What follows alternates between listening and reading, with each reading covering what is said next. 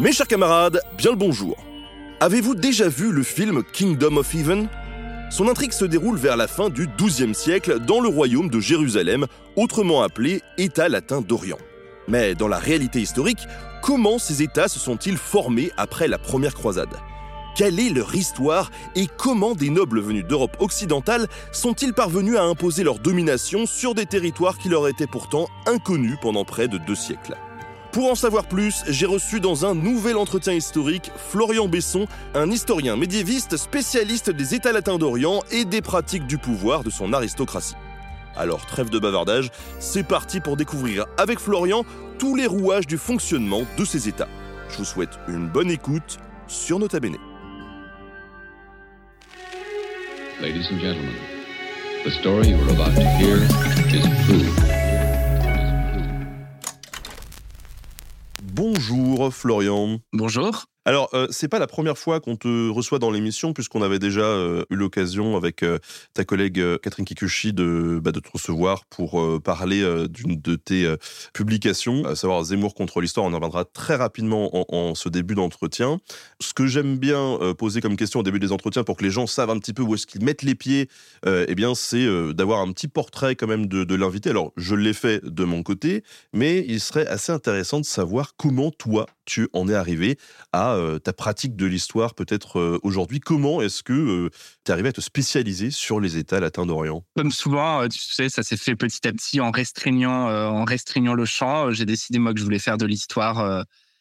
pendant mes études, quand j'étais en classe prépa, parce qu'on avait une option histoire, il se trouve que cette année, c'était l'histoire médiévale. et j'ai trouvé notamment que les sources étaient vraiment passionnantes, très belles, très riches. Donc, euh, c'est pour ça que j'ai voulu faire de l'histoire médiévale. Et quand j'ai contacté une professeure euh, pour faire mon master, donc c'était Elisabeth Crouzet-Pavant, c'est elle qui m'a proposé un sujet sur les États latins d'Orient. Euh, tout simplement parce qu'elle était en train d'écrire un livre sur ça en ce moment, donc elle donnait des sujets à ses étudiants et à ses étudiantes sur ce thème. J'avoue que je connaissais pas du tout. Enfin, je connaissais les croisades, mais vaguement, quoi, pas, pas précisément. Du coup, j'ai fait mon M1 sur ça, mon M2 sur ça. Et vu que ça m'a plu, après, j'ai continué en thèse, puisque j'avais trouvé le champ à la fois historiographique et puis le champ documentaire, euh, les sources encore euh, très riches, très belles, euh, moins travaillées que ce qu'on pourrait penser, alors même que c'est des gros sujets, d'où la thèse, et d'où le fait que ça fait maintenant quelques années que je travaille sur cet espace. Alors, tu es le, cofondateur du collectif d'historiens médiévistes et du blog Actuel Moyen Âge. Est-ce que tu peux nous en toucher un mot? Parce que moi, c'est comme ça que je t'ai connu à la base. Oui, bien sûr. Actuel Moyen Âge, c'est un, collectif de, jeunes médiévistes fondé en 2016, donc ça fait euh, huit ans maintenant, ça ne nous rajeunit pas. Le but était, euh, tu l'as bien dit, euh, de mettre en avant l'actualité de la médiévistique, donc de la recherche en histoire médiévale, mais aussi en histoire de l'art, en littérature, en archéologie, de montrer que c'est vraiment un champ très dynamique L'occasion, c'était aussi de casser des clichés, puisqu'on sait combien la période médiévale euh, concentre et continue à nourrir un certain nombre de clichés. Les gens étaient sales, les gens savaient pas lire, euh, l'Église dominait tout, les gens étaient violents, etc., etc.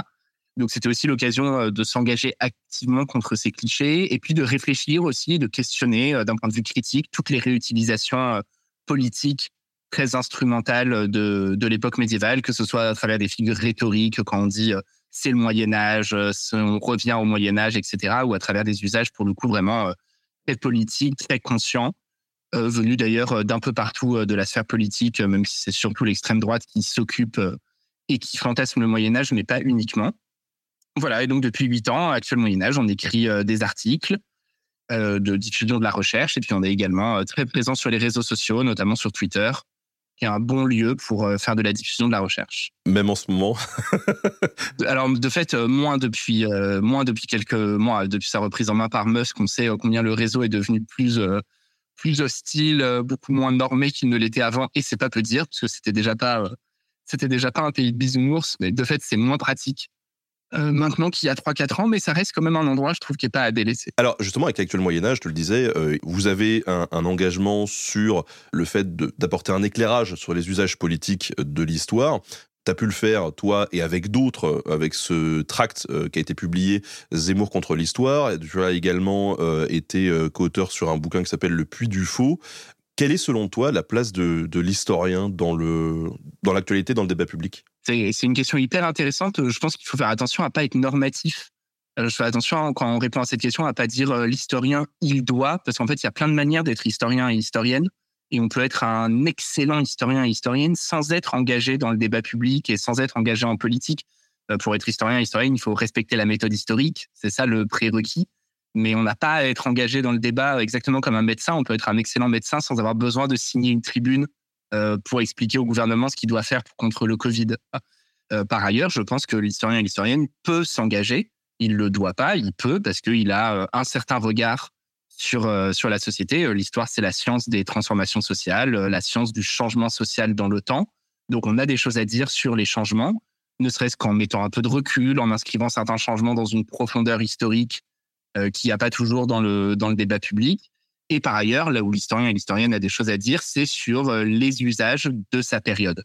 Quand des, des personnalités politiques ou médiatiques se servent de sa période, souvent très mal, en ne retenant euh, que ce qui les intéresse pour avancer un agenda politique précis. Euh, là, je pense que l'historien ou l'historienne peut euh, intervenir sur le mode soit simplement du fact-checking, soit encore une fois sur le mode du recul un peu critique pour rappeler que que c'est plus complexe. On sait que c'est la phrase préférée des historiens, c'est plus compliqué que ça.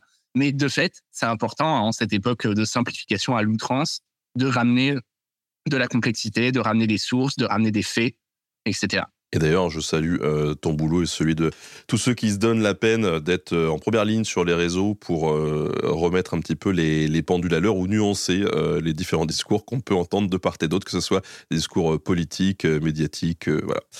Alors, je te propose qu'on rentre dans le vif du sujet avec ces fameux États latins d'Orient.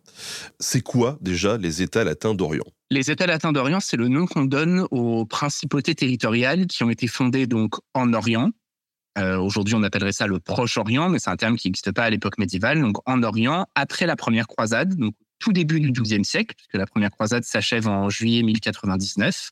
Et en fait, pendant la première croisade, les, nobles, les chevaliers croisés hein, qui participent à cette croisade ont entrepris des conquêtes territoriales en Orient euh, qui vont conserver, qui vont pérenniser dans le temps, et ça donne ce qu'on appelle donc les États latins d'Orient, qui vont exister pendant euh, les plus courts existent pendant quelques décennies, euh, les plus durables pendant quelques siècles.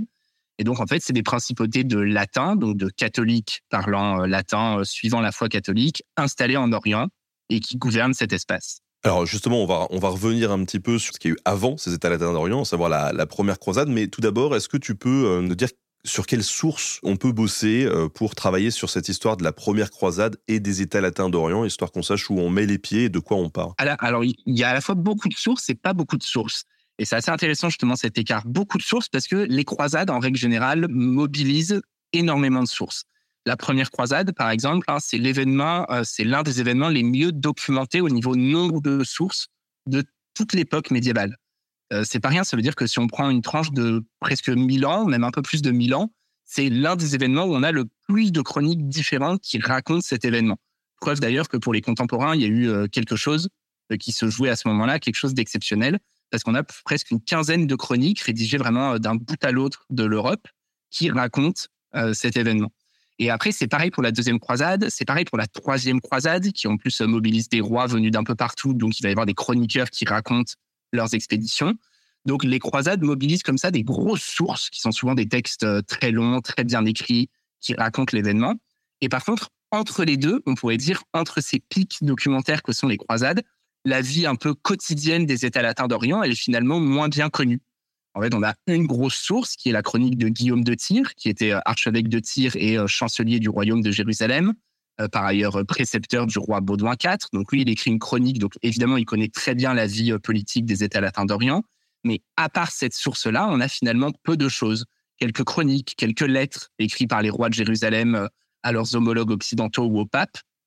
Et puis on a des chartes, c'est-à-dire des documents de la pratique, des documents dans lesquels les nobles vendent des terres, font leurs testaments, s'échangent des fiefs, etc., etc. Mais on en a très peu, hein, à peine un millier sur euh, toute la période, ce qui est finalement euh, pas beaucoup.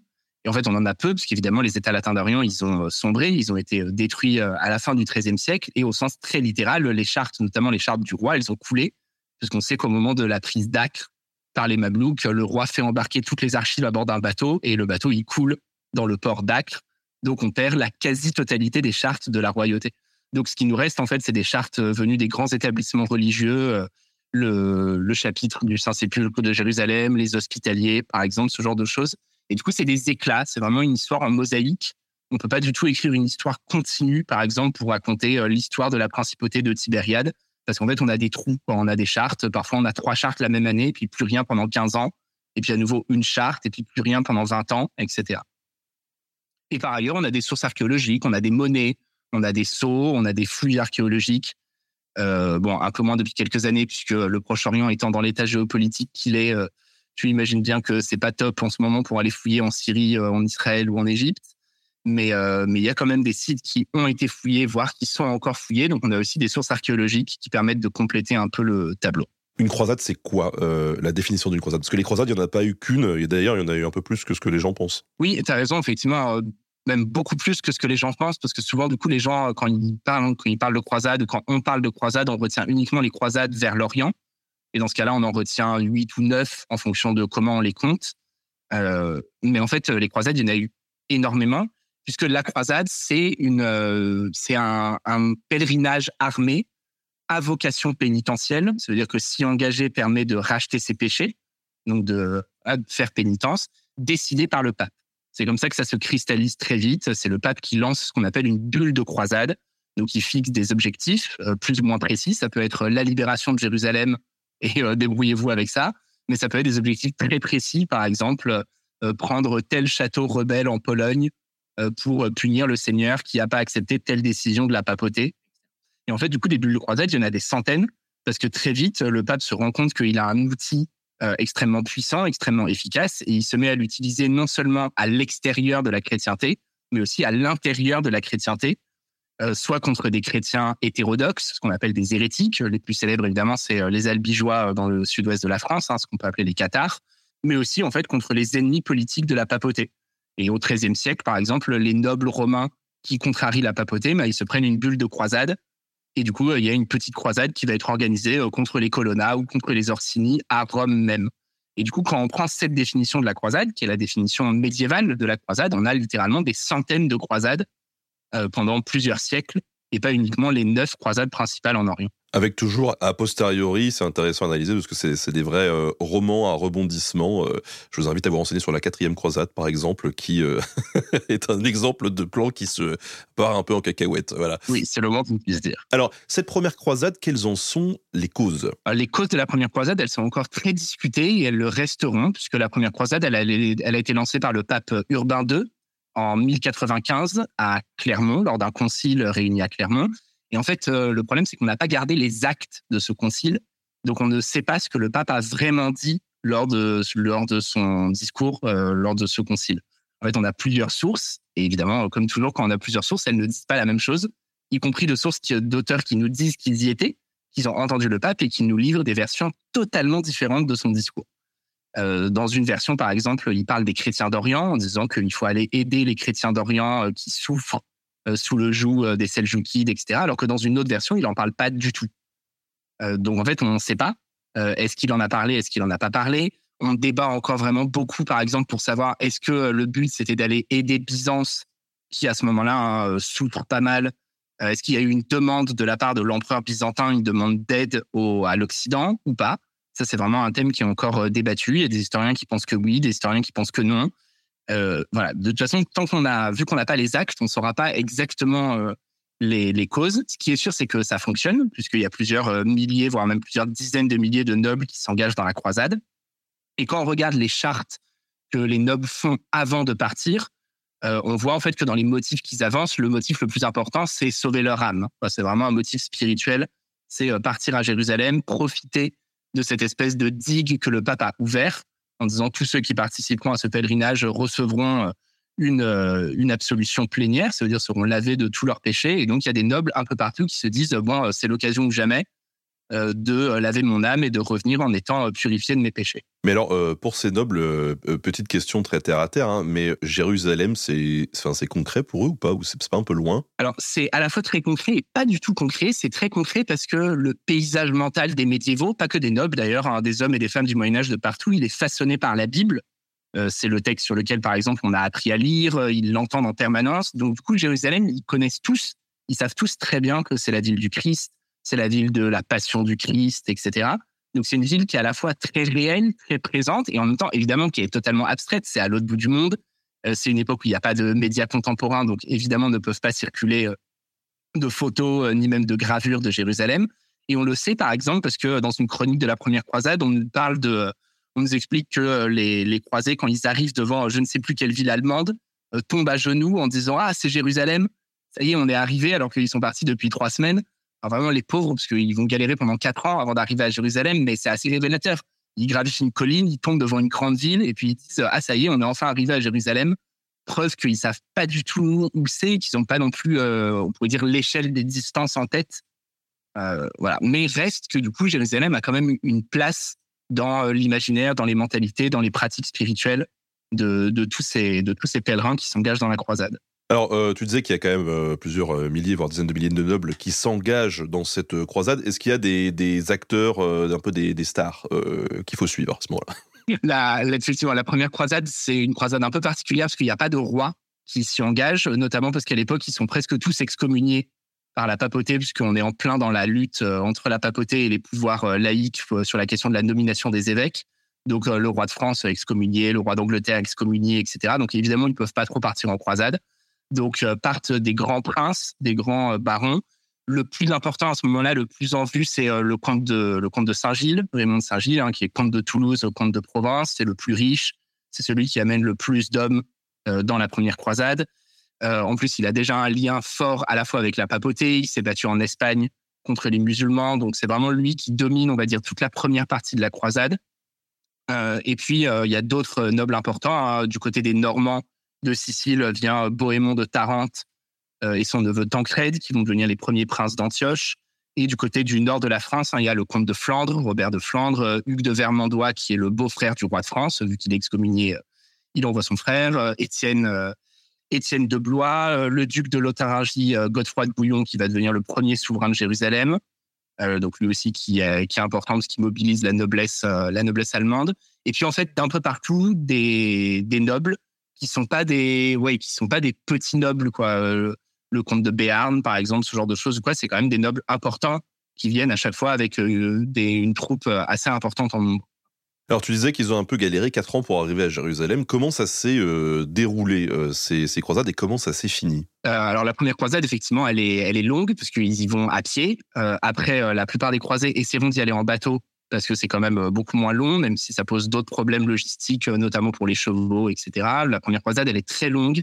Euh, ils mettent vraiment très longtemps à traverser l'Asie mineure. Ils assiègent Antioche pendant plus de plus de sept mois. C'est vraiment le verrou stratégique de la Syrie du Nord. Donc il y a un très long siège à Antioche.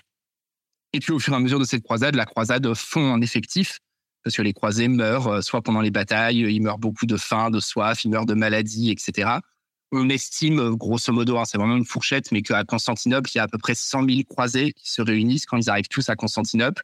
C'est énorme. C'est énorme, c'est vraiment énorme. Hein. C'est sans aucun doute la plus grosse force armée qu'on ait vue depuis euh, l'apogée de l'Empire romain.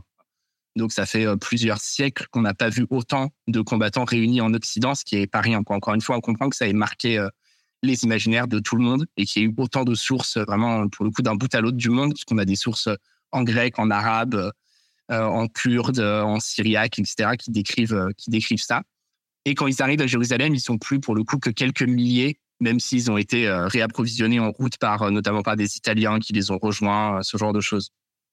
Euh, voilà. Et du coup, la première croisade, elle aboutit à la conquête d'un certain nombre de villes sur le littoral, Antioche, par exemple, puis des villes égrenées un petit peu partout, comme, comme Jaffa, par exemple, ou Lida, et enfin Jérusalem, qui est prise le 15 juillet 1099 et à partir de laquelle les croisés vont rayonner et petit à petit prendre Tibériade, prendre Tripoli quelques années après et constituer du coup ce qu'on appelle ces États latins d'Orient, une espèce de bande littorale euh, assez étroite en fait, euh, qui s'étend pas beaucoup vers l'Interland, parce que dès qu'on avance vers l'est, on tombe sur les principautés euh, musulmanes.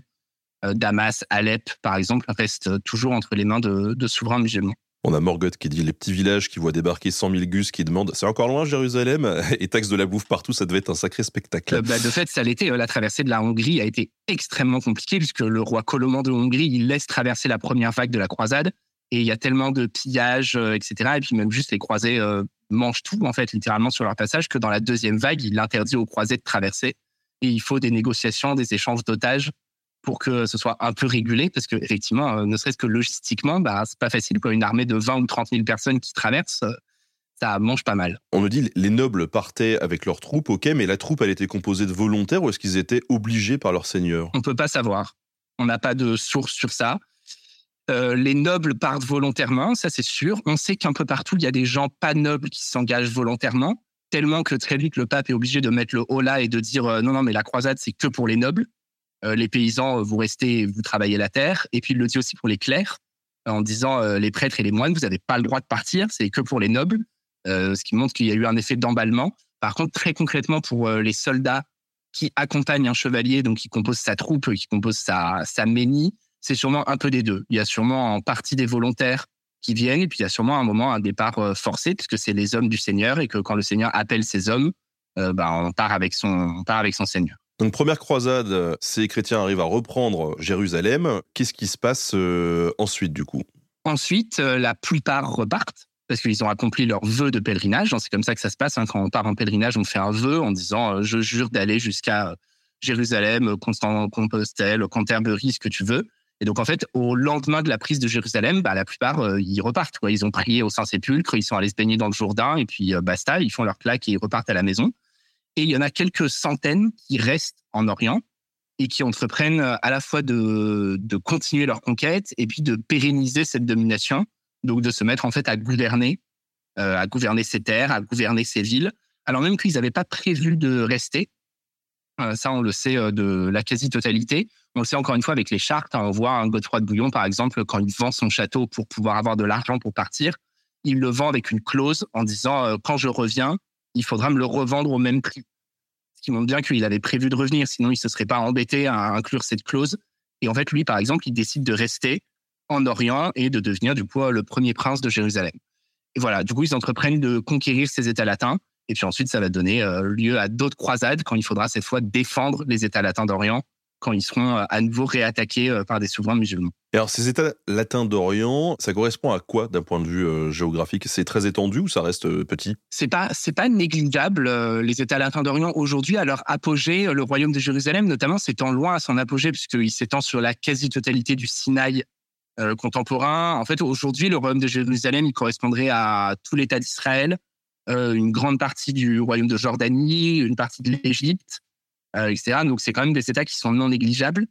Euh, l'erreur, en fait, souvent, c'est que sur les cartes, si sur Google vous tapez État latin d'Orient, vous allez tomber sur des cartes qui représentent les États latins d'Orient, mais qui sont fausses parce qu'en fait, elles représentent tous les États latins d'Orient en même temps, alors qu'ils n'ont pas tous existé en même temps. Euh, le comté d'Édesse, par exemple, s'étend très loin vers l'Est, sur une grande partie de l'Iran et de l'Irak contemporain, mais il disparaît dès les années 1140 à, un moment où le royaume de Jérusalem est encore assez petit, puisqu'à ce moment-là, euh, les rois de Jérusalem, ils n'ont pas encore conquis Ascalon, par exemple.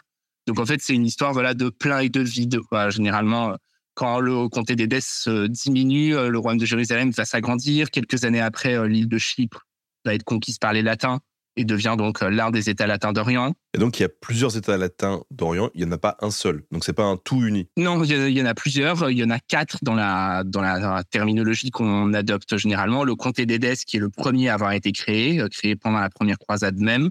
La principauté d'Antioche, dont le souverain, comme le nom l'indique, prend le titre de prince d'Antioche, ce qui montre qu'il a un rang à part. Euh, le comté de Tripoli, qui est un peu coincé entre Antioche et Jérusalem dont le souverain fait allégeance à l'un ou à l'autre et qui va finir par être avalé par la principauté d'Antioche, et le royaume de Jérusalem, qui est le seul dont le souverain prend un titre royal et qui essaye plus ou moins, en fonction des périodes, de placer les quatre autres sous sa, sous sa tutelle. Euh, mais c'est voilà, c'est une tutelle plus ou moins formalisée, plus ou moins lâche en fonction des périodes, en fonction des souverains qui dirigent l'un ou l'autre de ces États. Et il s'appelait comme ça déjà à l'époque? Il s'appelait alors il s'appelait pas État latin, euh, ça, c'est un terme du 19e siècle. Euh, évidemment, le terme même de État, il est, euh, il est anachronique. Par contre, le terme de comté d'Édesse, principauté d'Antioche ou royaume de Jérusalem, ceux-là, ils existent et ils sont attestés dans les sources. Et ils sont attestés très vite dans les sources. Dès Baudouin Ier, il signe les chartes du nom de roi du royaume de Jérusalem, roi du royaume des Latins de Jérusalem, par exemple. Quand ces nobles décident de rester, on sait vraiment pas euh, pourquoi est-ce qu'on peut imaginer que, euh, tu vois, typiquement, moi j'ai beaucoup bossé sur les, Vikings, on dit que les, premiers-nés, euh, en gros, restaient chez eux sur leur terre parce que bah, ils allaient hériter de la ferme et du reste. Mais par contre, pour les deuxième et troisième, ils se disaient, bon, moi, mon avenir, il est peut-être un petit peu mieux ailleurs, je pourrais faire mon propre truc. Est-ce que là, c'est le cas aussi? Est-ce qu'on a affaire à, beaucoup de, de second, de troisième nés? On l'a beaucoup dit pour les croisades, ça a été une raison très avancée dans l'historiographie, ça s'appelait le schéma du cadet sans fortune. Euh, voilà, exactement comme tu dis pour les Vikings, c'est un truc qu'on retrouve dans les contes de fées. Beaucoup l'idée, euh, le cadet qui n'a pas l'héritage, qui part euh, chercher fortune ailleurs. En fait, ça marche pas très bien pour les croisades. Ça marche parfois pour certains croisés. Quelqu'un comme Renaud Chatillon, par exemple, qui est connu puisqu'on le voit voilà, dans Kingdom of Heaven, mais qui va devenir un noble très important à la fin du deuxième siècle. Il va finir en étant prince, prince d'Outre-Jourdain, donc l'une des plus grandes principautés du royaume. Lui, clairement, c'est un petit cadet sans fortune il n'aurait pas fait grand-chose en restant en, Occident, alors qu'il devient euh, l'un des principaux nobles du royaume en allant en Orient. C'est vrai aussi au moment de la première croisade de Baudouin de Boulogne, le frère de Godefroy, lui aussi euh, petit noble, euh, fiefé quand même, donc il a des terres en Occident, mais pas grand-chose, et qui va finir roi de Jérusalem. Donc lui, clairement, ça a bien marché pour lui. Mais à côté de ça, quand on regarde le profil sociologique des croisés, il y a en fait beaucoup d'aînés, beaucoup de gens qui, ont, qui sont parfaitement possessionnés, parfaitement installés en Occident et qui n'ont pas de raison euh, d'aller euh, d'aller en Orient. Encore une fois, Godefroy de Bouillon, il est duc de Basse-Lotharingie. Euh, Raymond de Saint-Gilles, il est comte de Provence. Des terres, il en a à plus savoir qu'en faire. ils partent pas en Orient pour trouver des terres en plus. Et c'est qui le premier après la, première croisade à se dire bon, je me donne un titre officiel et à partir de maintenant, on essaye de faire un truc officiel, réglo? Ça s'est fait vraiment pendant la première croisade. Le premier, c'est sûrement Baudouin de Boulogne quand il prend la ville d'Édesse quand il est invité par les habitants d'Édesse à venir euh, diriger la ville. Euh, dans les chartes, il est le premier à s'intituler euh, Seigneur d'Édesse et de ses environs, par exemple. Donc, il montre là une volonté de rester en Orient, etc. Mais on sait qu'il y a eu vraiment une période de flottement où les choses, elles n'étaient pas aussi nettes qu'on pouvait le penser. Godefroy de Bouillon, par exemple, il refuse le titre de roi de Jérusalem pour des motifs spirituels, pour des motifs qu'on appelle eschatologiques, d'attente de la fin du monde, à cette époque, il y a des prophéties qui circulent, qui disent que quand il y aura un roi à Jérusalem, ça déclenchera la fin des temps, ce genre de choses. Donc, il se fait uniquement appeler prince de Jérusalem. Et il faut attendre son frère pour que le titre de roi de Jérusalem apparaisse. Et de même, on sait que le comte de Provence, quand il essaie de conquérir Tripoli, c'est vraiment pour le rattacher au comté de Provence. C'est pas pour en faire un comté indépendant, c'est pour que ce soit, euh, encore une fois, voilà, une continuité. Sachant qu'à l'époque, pour les nobles, il n'y a pas de problème à ce qu'il y ait des discontinuités territoriales entre leurs possessions.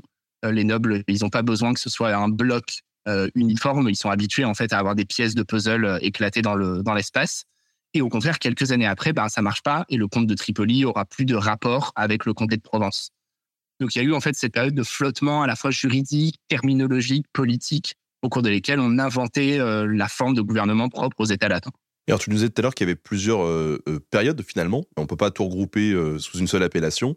tu peux revenir vite fait pour nous sur les, différentes périodes justement qui composent ces États latins d'Orient? Oui, pendant, pendant à peu près, on va dire, 50-70 ans, les Latins, ils sont à l'offensive. Plutôt, c'est eux qui conquièrent des, nouveaux, des nouveaux territoires, qui prennent des villes, qui s'agrandissent. Le royaume de Jérusalem, encore une fois, pousse très loin. Il y a une époque, le roi de Jérusalem essaye de conquérir l'Égypte euh, il envoie des troupes, euh, place l'Égypte, force l'Égypte à lui payer un tribut très important chaque année, au point que c'est presque un royaume vassal, ce qui est pas rien territorialement quand même, un moment euh, de, de gouverner cette Égypte si riche et si peuplée.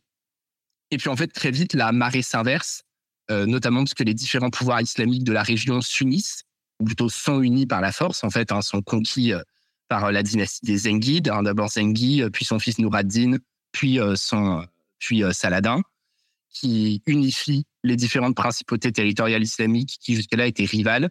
Et à partir de ce moment-là, euh, la marée s'inverse très vite. Les Latins se retrouvent à la fois encerclés, euh, très inférieurs en nombre, très isolés, et sont du coup petit à petit euh, reconquis, grignotés les uns après les autres. Ça commence par le comté d'Édesse en 1148, ça donnera ensuite la deuxième croisade.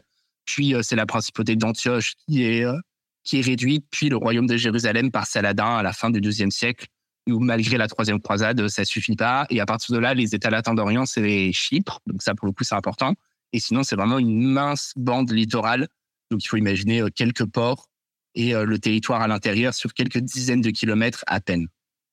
Et du coup, le XIIIe siècle, pour le coup, c'est vraiment une autre période, puisque c'est ça, quoi. C'est ces États latins d'Orient très réduits, euh, même s'il reste toujours l'espoir de reconquérir Jérusalem territorialement, c'est plus du tout la même chose. alors, ces États latins d'Orient, une fois qu'ils sont euh, implantés, ils ont quel type de relation avec euh, leurs voisins? C'est foules de la guerre ou ils arrivent quand même à mettre en place, par exemple, une sorte de commerce ou de... Alors les deux, les deux s'excluent pas. Au Moyen Âge, la guerre exclut pas le commerce. On peut se taper dessus avec son voisin pendant 20 ans et continuer à commercer. Euh, on a un texte célèbre d'un voyageur musulman qui s'appelle euh, Ibn Joubaïr qui l'écrit noir sur blanc en disant euh, les hommes de guerre vaquaient à leurs affaires et pendant ce temps les marchands vaquaient, à les, vaquaient aux leurs. Et donc du coup ça c'est assez loin de notre mentalité à nous. pour le coup, dès qu'il y a un état de guerre, on arrête les activités commerciales et en plus on essaye de mettre en place des embargos, etc., comme on l'a vu avec la Russie. Mais au Moyen Âge, il n'y avait vraiment aucun problème. Il peut y avoir des marchands de Damas à Jérusalem, alors même qu'on est en train d'assiéger Damas. C'est vraiment deux choses différentes. Donc euh, oui, il y a du commerce, beaucoup, notamment parce que ces ports du littoral, c'est euh, ça fait partie des terminus de, euh, de ces routes continentales et océaniques qu'on appelle souvent un peu rapidement les routes de la soie. Bon, c'est une expression qui est un peu qui convient pas forcément, mais en tout cas de routes qui relient l'Occident à l'Orient et donc par lesquelles transitent des marchandises précieuses, notamment les épices, de l'or, des esclaves, etc. Donc il y a beaucoup de commerce. Il y a des relations diplomatiques très vite. c'est souverain latin ils échangent euh, des lettres, ils échangent des otages, euh, ils négocient sur euh, leurs frontières ou sur la levée des impôts dans les zones frontalières avec les princes d'Alep, les princes de Damas, le calife d'Égypte, etc. Et puis au milieu de ça, on fait la guerre quasiment tout le temps. C'est-à-dire que chaque année, le roi de Jérusalem, il rassemble ses vassaux, il monte une expédition vers un point ou un autre. tantôt c'est au nord, tantôt c'est au sud, tantôt c'est à l'est. Mais en gros, chaque année, on se bat. sur les 200 ans de vie du royaume de Jérusalem, il n'y a qu'une année où il n'y a pas d'expédition guerrière. Euh, ce qui n'est pas grand-chose. Une année d'ailleurs où le chroniqueur euh, Fouché de Chartres, il note en disant cette année, euh, on n'a rien à raconter puisqu'il n'y a pas eu de bataille. Et il passe directement à l'année d'après. Chaque année, ils font une petite teuf, il ferme les yeux, il met le, doigt sur la carte. Oh, allez par là. Ouais, c'est pas loin, sauf que c'est pas au hasard, c'est plutôt après des débats effrénés entre nobles, parce que les nobles du nord du royaume veulent qu'on aille se battre au nord pour pouvoir agrandir leurs terres, les nobles du sud veulent qu'on aille se battre au sud. Donc c'est plutôt pendant quatre mois, on s'engueule pendant l'hiver pour savoir où est-ce qu'on va se battre. Et après, euh, la faction qui domine à ce moment-là détermine, euh, détermine la suite des opérations. Comment ça se passe les relations de ces États latins d'Orient avec, bah, par exemple, les États euh, situés en, Europe qui sont restés à l'arrière? Est-ce que c'est bien vu? Est-ce que c'est mal vu C'est des relations de, on va dire, d'égal à égal, vraiment d'homologue à homologue. c'est des relations qui sont globalement très pacifiées puisque évidemment, il ne peut pas y avoir d'enjeux de, conquête et de bataille. Donc, il n'y a pas les mêmes enjeux qu'entre le roi de France et le roi d'Angleterre qui partagent une frontière. Donc, ils sont tantôt amis, alliés, vassaux et tantôt ennemis. Euh, là, c'est sûr que le roi de Jérusalem n'est jamais une menace pour le roi de France. Du coup, ils peuvent avoir des relations euh, beaucoup plus euh, apaisées. Et en fait, très vite, à partir de ce point de bascule dont je parlais, les relations, c'est les souverains des États latins d'Orient qui demandent de l'aide à leurs homologues occidentaux, qui demandent de l'argent, qui demandent des hommes, qui demandent une croisade, qui demandent des renforts parce qu'ils sont menacés en permanence, euh, parce qu'ils savent bien qu'ils sont inférieurs en nombre. Et donc, en fait, à partir de voilà, à partir des années 1150, 1160, les lettres qu'on a conservées, c'est ça. Typiquement, c'est le roi de Jérusalem qui écrit euh, au roi d'Angleterre ou au roi de Castille ou au roi de France pour se plaindre et pour dire si vous aimez Jérusalem et si vous aimez le Christ, ici c'est vraiment la galère et il faut m'aider. Donc, envoyez-moi tout ce que vous pouvez. Alors, tu parles de, lettres, justement. Ça met combien de temps une lettre pour arriver? Parce qu'à partir du moment où tu vois les gars au-delà des murailles, tu te dis, euh, on a besoin d'aide. ça, met quelques, ça met quelques semaines. Donc, effectivement, si tu attends que les gars soient devant les murailles, c'est cuit. Ça, c'est sûr que c'est trop tard à ce moment-là. Euh, mais vu que c'est des lettres, euh, c'est des flux un peu permanents d'informations, puisque par ailleurs, il y a des flux de pèlerins permanents. Hein. Chaque année débarquent au printemps des milliers de pèlerins qui viennent en Terre Sainte. il y a des voyageurs. Il y a des commerçants, euh, les ordres religieux militaires font aussi beaucoup la navette, donc font circuler les informations entre, euh, ces sens-là. Et puis les nobles des États latins d'Orient, ça reste euh, des nobles, donc ils vont chercher des épouses en Occident. Dans l'autre sens, il y a des jeunes occidentaux qui viennent en Orient, qui s'y installent parce qu'ils y fondent une famille, etc. Donc il faut vraiment imaginer qu'en fait, ça appartient au même monde, même si effectivement les quelques semaines de navigation qui séparent Paris de Jérusalem ne facilitent pas la, l'échange d'informations. Alors, euh, tu disais tout à l'heure que donc progressivement, ces États latins d'Orient vont euh, péricliter, hein, parce que tout simplement, ils sont euh, totalement entourés, ils sont isolés, ils sont de moins en moins nombreux, etc. C'est quoi les, conséquences de la disparition de ces États latins d'Orient? Les conséquences vraiment de disparition, il y, en, a paradoxalement pas énormément si on pense à des grandes conséquences économiques, par exemple, ce genre de choses, c'est pas trop le cas. parce que les flux commerciaux vont se restructurer autrement et très rapidement. Parce que aussi, généralement, les conquérants de, ces États latins d'Orient, en fait, donnent les mêmes droits aux marchands italiens que ce qu'ils avaient avant, parce que eux aussi, ils ont tout intérêt à ce que le commerce continue comme avant. Donc généralement, c'est le premier truc quand les Mamelouks reprennent une ville des Latins, c'est la première chose qu'ils font. Quoi. Ils vont voir le consul des Vénitiens et le consul des Génois, ils leur disent pas d'inquiétude, la ville a changé de maître, mais pour vous, rien ne change. Continuez à faire votre business comme d'habitude, parce qu'ils ont évidemment pas intérêt à ce que les marchands partent. Les conséquences, il y a des conséquences en Occident, il y a des conséquences sur la spiritualité occidentale. Par exemple, on sait que la perte de Jérusalem en 1187, elle remet beaucoup Jérusalem au cœur des prières, au cœur des pratiques, au cœur des pensées de l'époque, euh, etc. Et puis il y a des évolutions sur la pensée de la croisade.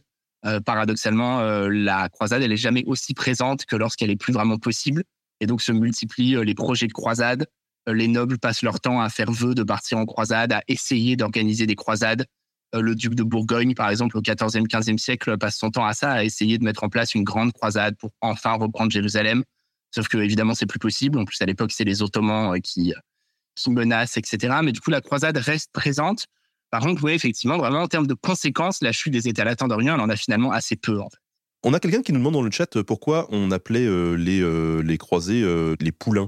Alors, c'est pas les croisés. Le terme de poulain, c'est un terme qui désigne précisément les latins nés en Orient. Et pourquoi On ne sait pas exactement d'où vient le terme? Il y a plusieurs étymologies différentes. Les auteurs nous donnent plusieurs termes. Donc, on ne sait pas d'où vient le terme. On sait qu'il se cristallise dans les années 1170, 1190 à peu près pour désigner euh, les latins qui sont nés en Orient, ou précisément les distinguer des latins qui viennent en Orient, euh, même ceux qui s'y installent. Euh, Renaud Châtillon, il débarque à 25 ans en Orient, il meurt à 75 ans, donc il a passé 50 ans de sa vie là-bas, mais c'est pas un poulain.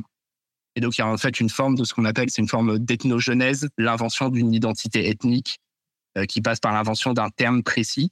Donc il faut imaginer qu'en fait, à un moment, les gens ont eu besoin de se distinguer de des non-poulains.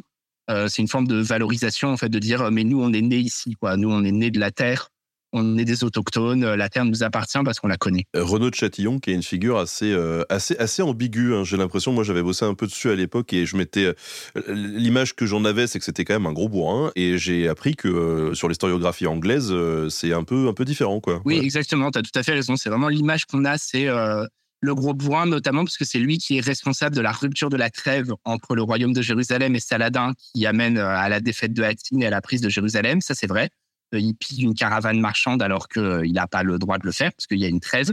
Et quand le roi lui dit euh, t'as quand même un peu euh, un peu exagéré, il l'envoie balader en disant je fais bien ce que je veux. Mais en fait, c'est le seul exemple parce que sinon, à côté de ça, effectivement, c'est un parcours politiquement très complexe d'un seigneur qui parle arabe, qui a passé plusieurs années dans les prisons de Damas, au cours desquelles il a appris l'arabe, qui par ailleurs entretient des relations diplomatiques avec certains de ses voisins, etc. Donc c'est ouais, une figure beaucoup plus nuancée que que simplement ce rôle-là. Quand on a préparé cet entretien, tu nous as dit que pour euh, mieux la dominer, cette euh, région, ils ont employé certaines stratégies de pouvoir qui étaient employées en Occident. Est-ce que tu pourrais nous en dire un petit peu plus? Oui, bien sûr. Les Latins qui arrivent en Orient donc pendant la première croisade, et puis ceux qui vont arriver après, ils arrivent en fait évidemment avec euh, leur logiciel mental, c'est-à-dire leur stratégie, leur technique, leur pratique de pouvoir. évidemment, c'est logique, c'est comme ça qu'ils savent faire, c'est comme ça qu'ils ont appris à gouverner. Les plus jeunes ont une vingtaine d'années, les plus âgés sont bien plus âgés, la plupart ont déjà une expérience du pouvoir. Et donc, en fait, ils reproduisent leur technique de pouvoir. Et par exemple, très vite, ils divisent la terre en fiefs, puisque c'est comme ça que ça fonctionne en Occident. Donc, évidemment, sans surprise, ils entreprennent de faire des conquêtes et d'inféoder ces conquêtes à des nobles, à leurs proches, puisque c'est comme ça que ça marche. Ça permet de se faire des alliés, de se faire des fidèles. Euh, ça permet de déléguer la gestion concrète du gouvernement parce qu'évidemment, le roi de Jérusalem, il peut pas se permettre de gérer euh, les impôts, la justice, etc. dans chaque ville de son royaume, parce que les techniques de gouvernement et d'administration ne le permettent pas à l'époque. Et puis encore une fois, en fait, je pense que c'est vraiment comme ça qu'ils pensent, quoi. C'est comme ça qu'ils voient le monde, et ça leur paraît, je pense, aussi évident que, euh, ouais, je sais pas, qu'aujourd'hui, quand on fait, euh, quand on part à 10 en vacances et qu'on fait un planning de tâches ménagères et qu'on réfléchit même pas à pourquoi on fait ça, parce que c'est comme ça qu'on est paramétré, et que le premier soir, il y a quelqu'un qui va proposer en disant alors qui s'occupe de la vaisselle, qui s'occupe des courses, et je pense que les seigneurs, à l'époque, c'est comme ça qu'ils réfléchissent et qu'ils disent, bon, OK, alors, euh, quel fief on fait? Qui on nomme seigneur? Qui on nomme évêque de telle portion? On peut imaginer qu'il y a eu quelques frictions euh, en disant euh, ouais bah, je nomme lui mais pourquoi lui et pas moi Alors non seulement on peut l'imaginer mais pour le coup c'est parfaitement attesté dans les sources les seigneurs, ils sont, ils sont égaux sociologiquement, mais c'est une classe sociale qui est caractérisée par l'émulation. C'est-à-dire qu'en fait, ils sont rivaux. Ils veulent toujours avoir plus qu'un autre. Ils veulent toujours être meilleurs qu'un autre. Ils veulent avoir plus de réputation, plus de terre, plus d'argent, etc. Et donc, en fait, effectivement, il y a des frictions très nettes. Tancred, par exemple, jeune seigneur normand, particulièrement ambitieux pendant la première croisade, se brouille à peu près avec tout le monde pendant la première croisade parce qu'il estime qu'il ne reçoit pas assez. Euh, il est d'abord au service de Raymond de Saint-Gilles, puis il s'engueule avec lui puisqu'il ne l'a pas assez payé. Il passe au service de Godefroy de Bouillon. Godefroy le, nomme prince de Tibériade, donc qui est à l'époque le plus grand fief du royaume. Et puis, euh, dès la nomination de Baudouin Ier comme roi de Jérusalem, les tensions entre les deux hommes sont trop importantes et Tancred s'en va et il retourne à Antioche en laissant tomber son fief. Et donc, c'est en permanence. Dans les chroniques de la première croisade, il y a tout le temps ce que tu décris en disant euh, Godefroy donna la ville à tel homme, euh, mais euh, tel autre, mécontent, vint le voir en disant Mais pourquoi lui et pas moi? Moi, je te connais depuis plus longtemps. Moi, j'ai amené plus d'hommes. Moi, je me suis mieux battu, etc. J'ai plus de followers. Exactement. ça peut dégénérer dans des conflits armés entre eux ou pas? Alors, oui, ça peut. on en a hein, des exemples de micro-conflits très localisés dans le temps. Euh, en fait, c'est aussi comme ça que ça se passe en Occident. Au même moment, les nobles, euh, ils se battent, mais ils se battent euh, dans des conflits très courts. Et très vite, en fait, il y a des accords, il y a des compromis, il y a des discussions. Mais oui, bien sûr, on a des exemples de conflits de succession, par exemple, où on fait sortir ces hommes, il y a des escarmouches dans la rue, etc., ou autour d'un lieu stratégique. Et puis très vite, on négocie. Très vite, il y a des amis communs qui interviennent, des médiateurs qui font la navette entre les deux. On se réconcilie, on fait un bisou, on mange ensemble. Euh, on montre qu'on est amis, et puis ça recommence quelques semaines, quelques mois après. Mais ça, c'est vraiment les dynamiques politiques de la société noble au Moyen Âge. Alors on a euh, Simon de Bavoir, très beau, pseudo, euh, qui dit petite question sans doute anachronique, mais est-ce que la création des États latins d'Orient a déjà été considérée comme une forme de colonisation par les historiens? Non, non, c'est pas du tout anachronique. En fait, de toute façon, en histoire, toutes les questions qu'on pose, hein, c'est anachronique. Hein. Le terme même de croisade, il n'existe pas au Moyen Âge. Donc quand on parle de croisade, c'est anachronique. Non, non, bien sûr que ça a été considéré comme une colonisation. Et encore aujourd'hui, c'est une grosse question historiographique de savoir est-ce que c'est une colonisation ou pas. Euh, en fait, pendant longtemps, l'histoire des croisades, elle a été lue et faite par des historiens qui, par ailleurs, étaient, euh, vivaient à une époque où la France était une puissance coloniale, hein, au 19e siècle avec l'Algérie, euh, puis dans les années 1920-1930. Et il y a pas mal d'auteurs, notamment français, qui se sont beaucoup servis des croisades pour faire l'éloge de la colonisation française.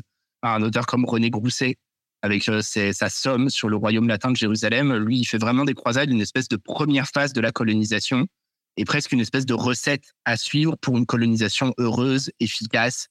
Euh, aujourd'hui, euh, voilà, il vante euh, la, la, nation française se mélangeant aux indigènes d'Orient, etc., etc.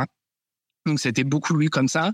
Et depuis une vingtaine d'années, je dirais qu'on en fait un usage beaucoup plus critique pour se demander est-ce que c'est vraiment une colonisation? En fait, la question, du coup, c'est là où on sort la carte, c'est plus compliqué que ça. La question, c'est qu'est-ce qu'on appelle colonisation? Euh, en gros, si colonisation, c'est uniquement la forme euh, qu'a pris la colonisation au 19e siècle, ça ne marche pas parce qu'il n'y a pas de, il a pas de volonté de peuplement. Par exemple, en Orient, il n'y a pas non plus de volonté de convertir les gens à sa religion ou à sa culture. Mais en fait, de plus en plus, ce qu'on met en avant, c'est que colonisation, c'est un outil et qu'il y a eu des formes de colonisation hyper différentes. On parle de colonisation pour les cités grecques dans l'Antiquité, on parle de colonisation pour la Chine des Han, par exemple. Et donc, en ce sens, si on entend colonisation comme euh, voilà, une puissance euh, étrangère minoritaire en nombre qui domine un espace euh, étranger du sien. Du coup, là, on peut dire que les croisades et les États latins d'Orient, c'est de la colonisation. Ouais, finalement, c'est un peu comme l'élite française en Flandre qui s'était installée et qui était au-dessus des autres. Mais la population, pour le coup, ça reste la population qui était là avant, quoi. Hum, exactement. En fait, c'est ça la question, c'est autochtone ou étranger. C'est dès qu'il y a une domination d'une élite étrangère inférieure en nombre qui qui essaye pas de se confondre avec la masse. Dans ce cas-là, on peut parler de colonisation.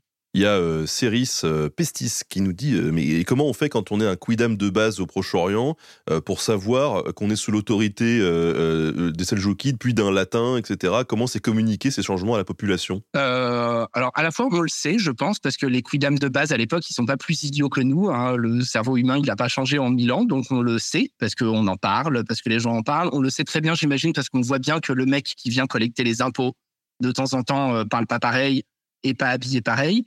Et en même temps, on le sait, et puis je pense qu'on s'en moque un peu. Parce que typiquement, ce qui est surtout important, c'est que le mec qui vient collecter les impôts vienne pas plus souvent, ou vienne pas pour en collecter plus. Et typiquement, bah ça, ça fait partie des choses que les latins en Orient ne touchent pas du tout. Ils touchent absolument pas au régime fiscal des, des villageois, il touche absolument pas à la répartition des terres, euh, il laisse les villageois continuer à élire euh, un des leurs pour être chef du village, etc. Donc concrètement, qu'est-ce que ça change? Bon, en fait, je pense à peu près rien. Euh, on sait que les chrétiens d'Orient ont été d'abord très contents de l'arrivée des latins parce qu'ils se sont dit chouette des chrétiens, euh, ce sera mieux que d'être euh, sous la tutelle de musulmans, donc ils les ont accueillis en faisant un peu la fête partout. Et je pense qu'ils ont assez vite déchanté puisqu'ils ont dû dire ah ouais en fait ça change absolument rien, c'est les mêmes impôts, les mêmes taxes, le même fonctionnement. Et donc je pense que ça replonge dans une espèce d'indifférence assez profonde. la vraie question ça doit être j'espère qu'on va pas faire cramer ma ferme ou mon champ de vigne. ça c'est une vraie question. Par contre qui dirige vraiment la ville? Je pense que ça se dissipe dans quelque chose finalement d'aussi nébuleux qu'aujourd'hui pour nous qui dirige l'ONU. Oui, ou même il y a beaucoup de gens qui se désintéressent aujourd'hui de la, de la, politique. Ce qui est important, c'est la vie quotidienne. Quoi. Mmh, absolument. Alors, si découpage du territoire il y a, y a, eu, du coup, entre ces différents nobles, avec le partage de ces fiefs, etc., ça implique quand même l'existence de, de, frontières. À cette époque, c'est quoi une frontière? C'est une super question en histoire médiévale, très travaillée par l'historiographie depuis 20 ans ou 30 ans. Tous les historiens et les historiennes, ils adorent travailler sur la frontière à leur époque c'est pas du tout la même chose que nous aujourd'hui. Il n'y a pas ce sens d'une ligne de démarcation entre euh, deux États euh, précis, euh, etc. Et pourtant, comme tu le dis, il y a des frontières parce que bah, sinon il y aurait pas de, il peut pas y avoir de principauté, il peut pas y avoir de fief, il peut pas y avoir de possession. Et dans les sources, on voit que c'est quelque chose qui les obsède beaucoup en fait cette question des frontières pour savoir en fait où s'arrêtent les droits du seigneur. C'est comme ça que c'est exprimé, c'est en termes de droits. Alors qu'aujourd'hui, on l'exprimerait plutôt en termes d'identité notamment en termes d'identité euh, linguistique, par exemple. La frontière, c'est le moment où quand on passe, euh, on passe la frontière France-Italie, bah, les panneaux, ils étaient en français et d'un coup, les panneaux, ils sont en italien. Et pour nous, c'est comme ça qu'on le voit vraiment beaucoup en termes de changement de monnaie. On dirait que c'est comme ça aujourd'hui, on prend l'avion, ah, on n'utilise plus les mêmes pièces, on a passé une frontière. À l'époque, c'est vraiment en termes de droit. Et du coup, typiquement, bah, les seigneurs, ils ont bien besoin de se mettre d'accord pour dire, euh, ben, jusqu'à la rivière, c'est chez moi. Et donc, les paysans, bah, quand ils payent leurs taxes, c'est à moi qu'ils la payent et au-delà de la rivière, c'est chez toi, et donc l'argent va dans tes coffres. Et donc il y a bien cette notion-là de frontière, et donc dans les chartes, en permanence, on découpe comme ça en disant euh, du palmier jusqu'à la grotte, de la grotte jusqu'à la rivière, et de la rivière au palmier, ce sera chez moi. Euh, à côté, ce sera à l'abbé de machin truc, à côté, ce sera à l'évêque, etc. Et par ailleurs, il y a des pratiques euh, qu'on voit apparaître, comme dans la péninsule ibérique, des pratiques de négociation avec les pouvoirs islamiques voisins, notamment pour l'échange de captifs, l'échange de prisonniers, où on dit euh, qu'il y a telle limite matérialisée par des arbres, par exemple, et que si un captif passe la limite, bah, il est libre. Si un prisonnier chrétien réussit à passer la limite et à revenir du côté latin, bah, il est libre et on n'a pas le droit de le renvoyer à son maître, alors qu'en deçà de la limite, il reste euh, esclave euh, en droit du prince du prince d'Alep ou au contraire du roi de Jérusalem. Donc il y a quand même bien des frontières qui existent dans l'esprit des gens, sinon forcément dans les cartes de l'époque. Et s'il y, y, a un petit conflit entre deux fiefs pour savoir euh, quel côté de la rivière appartient à qui, c'est qui qui arbitre? C'est des, hommes, euh, ce, que les, ce que les sources appellent des bons hommes, des boni homini. Donc euh, des, des gens locaux qui ont bonne réputation, souvent des membres du clergé, souvent des bourgeois, par exemple, installés depuis longtemps, qui arbitrent, des gens dont l'avis va être accepté de tout le monde parce qu'ils ont bonne réputation, ils ont consensus. Et puis on interroge beaucoup les vieux aussi dans les chartes, il y a beaucoup ça. On interroge les vieux parce que les médiévaux, ils aiment beaucoup le passé. Le passé, c'est une source de légitimité, une source d'autorité, sûrement encore plus quand on est nouveau venu, comme en Orient. Et donc, il y a ce côté, en fait, en permanence de vouloir rétablir les anciennes frontières. Et donc, typiquement, dans une charte, on va trouver en disant, euh, ayant interrogé les vieux Syriens qui se rappelaient des usages du temps des Romains et des Grecs, le truc hyper probable, mais c'est pas grave. Il y a cette idée d'une transmission de connaissances à l'oral. Euh, nous avons décidé, pour faire la paix, avec euh, notre bien-aimé voisin, euh, le prince de Tibériade, que la frontière passerait euh, entre la Palmeraie et la rivière. Il y a cette idée que du coup, on ne crée pas une frontière, on rétablit une frontière qui existait depuis toujours. Et ça, dans l'esprit des médiévaux, c'est hyper important. Donc tu nous disais qu'il y avait quatre États latins euh, d'Orient, c'est ça? Donc avec à sa tête à chaque fois un seigneur et des vassaux qui sont à la tête des fiefs. On sait combien il y avait de fiefs en tout ou pas du tout? C'est une carte euh, mouvante. Les fiefs, euh, ils se créent, ils disparaissent, etc. Donc on peut, en fait, on peut le dire à un instant T. On pourrait compter. Et encore une fois, vu qu'on n'a pas toutes les sources, parce que comme je disais, on a perdu beaucoup de sources, on ne sait pas trop. Des fois, on a des fiefs pour lesquels on sait simplement qu'ils ont existé, parce qu'on a une source qui nous dit telle seigneurie a disparu mais en fait, on savait même pas qu'elle existait s'il nous avait pas dit qu'elle avait disparu. Donc, on n'a aucune source sur cette seigneurie. Le royaume de Jérusalem, il y a, euh, euh, je sais pas, je dirais comme ça, une, sûrement une centaine de fiefs qui eux-mêmes après peuvent être découpés en arrière-fiefs, parce que du coup le prince de Tibériade, c'est pareil, lui-même il a des vassaux, euh, donc il découpe des petites portions de son territoire. Et en gros, c'est une structure à quatre niveaux, on descend pas en dessous de quatre niveaux. C'est-à-dire que le roi de Jérusalem, il y a le prince de Tibériade, en dessous il y a un noble, en dessous il y en a encore un, et il n'y a pas en dessous quatre étages de la, de la chaîne. Cette hiérarchie-là, elle est vraiment effective ou euh, dans les faits, euh, on peut considérer que chaque fief est un peu indépendant Dans les faits, chaque fief est globalement indépendant, parce que le seigneur, par définition, il gouverne son fief, mais elle est quand même vraiment effective sur plein de choses. Euh, par exemple, le, gouvernement, il passe beaucoup par la justice. À l'époque, le fait de gouverner, c'est beaucoup rendre la justice. Euh, mais typiquement, la justice, elle est hiérarchisée. Le roi de Jérusalem, il se réserve un certain nombre de cas. Euh, par exemple, les cas de meurtre, peu importe où ils ont été commis, seul le roi les juge. Et pareil, tous les cas qui peuvent être punis par en faisant couler du sang, donc où la punition va exiger de décapiter le coupable ou de le démembrer, il tombe sous la juridiction du roi de Jérusalem.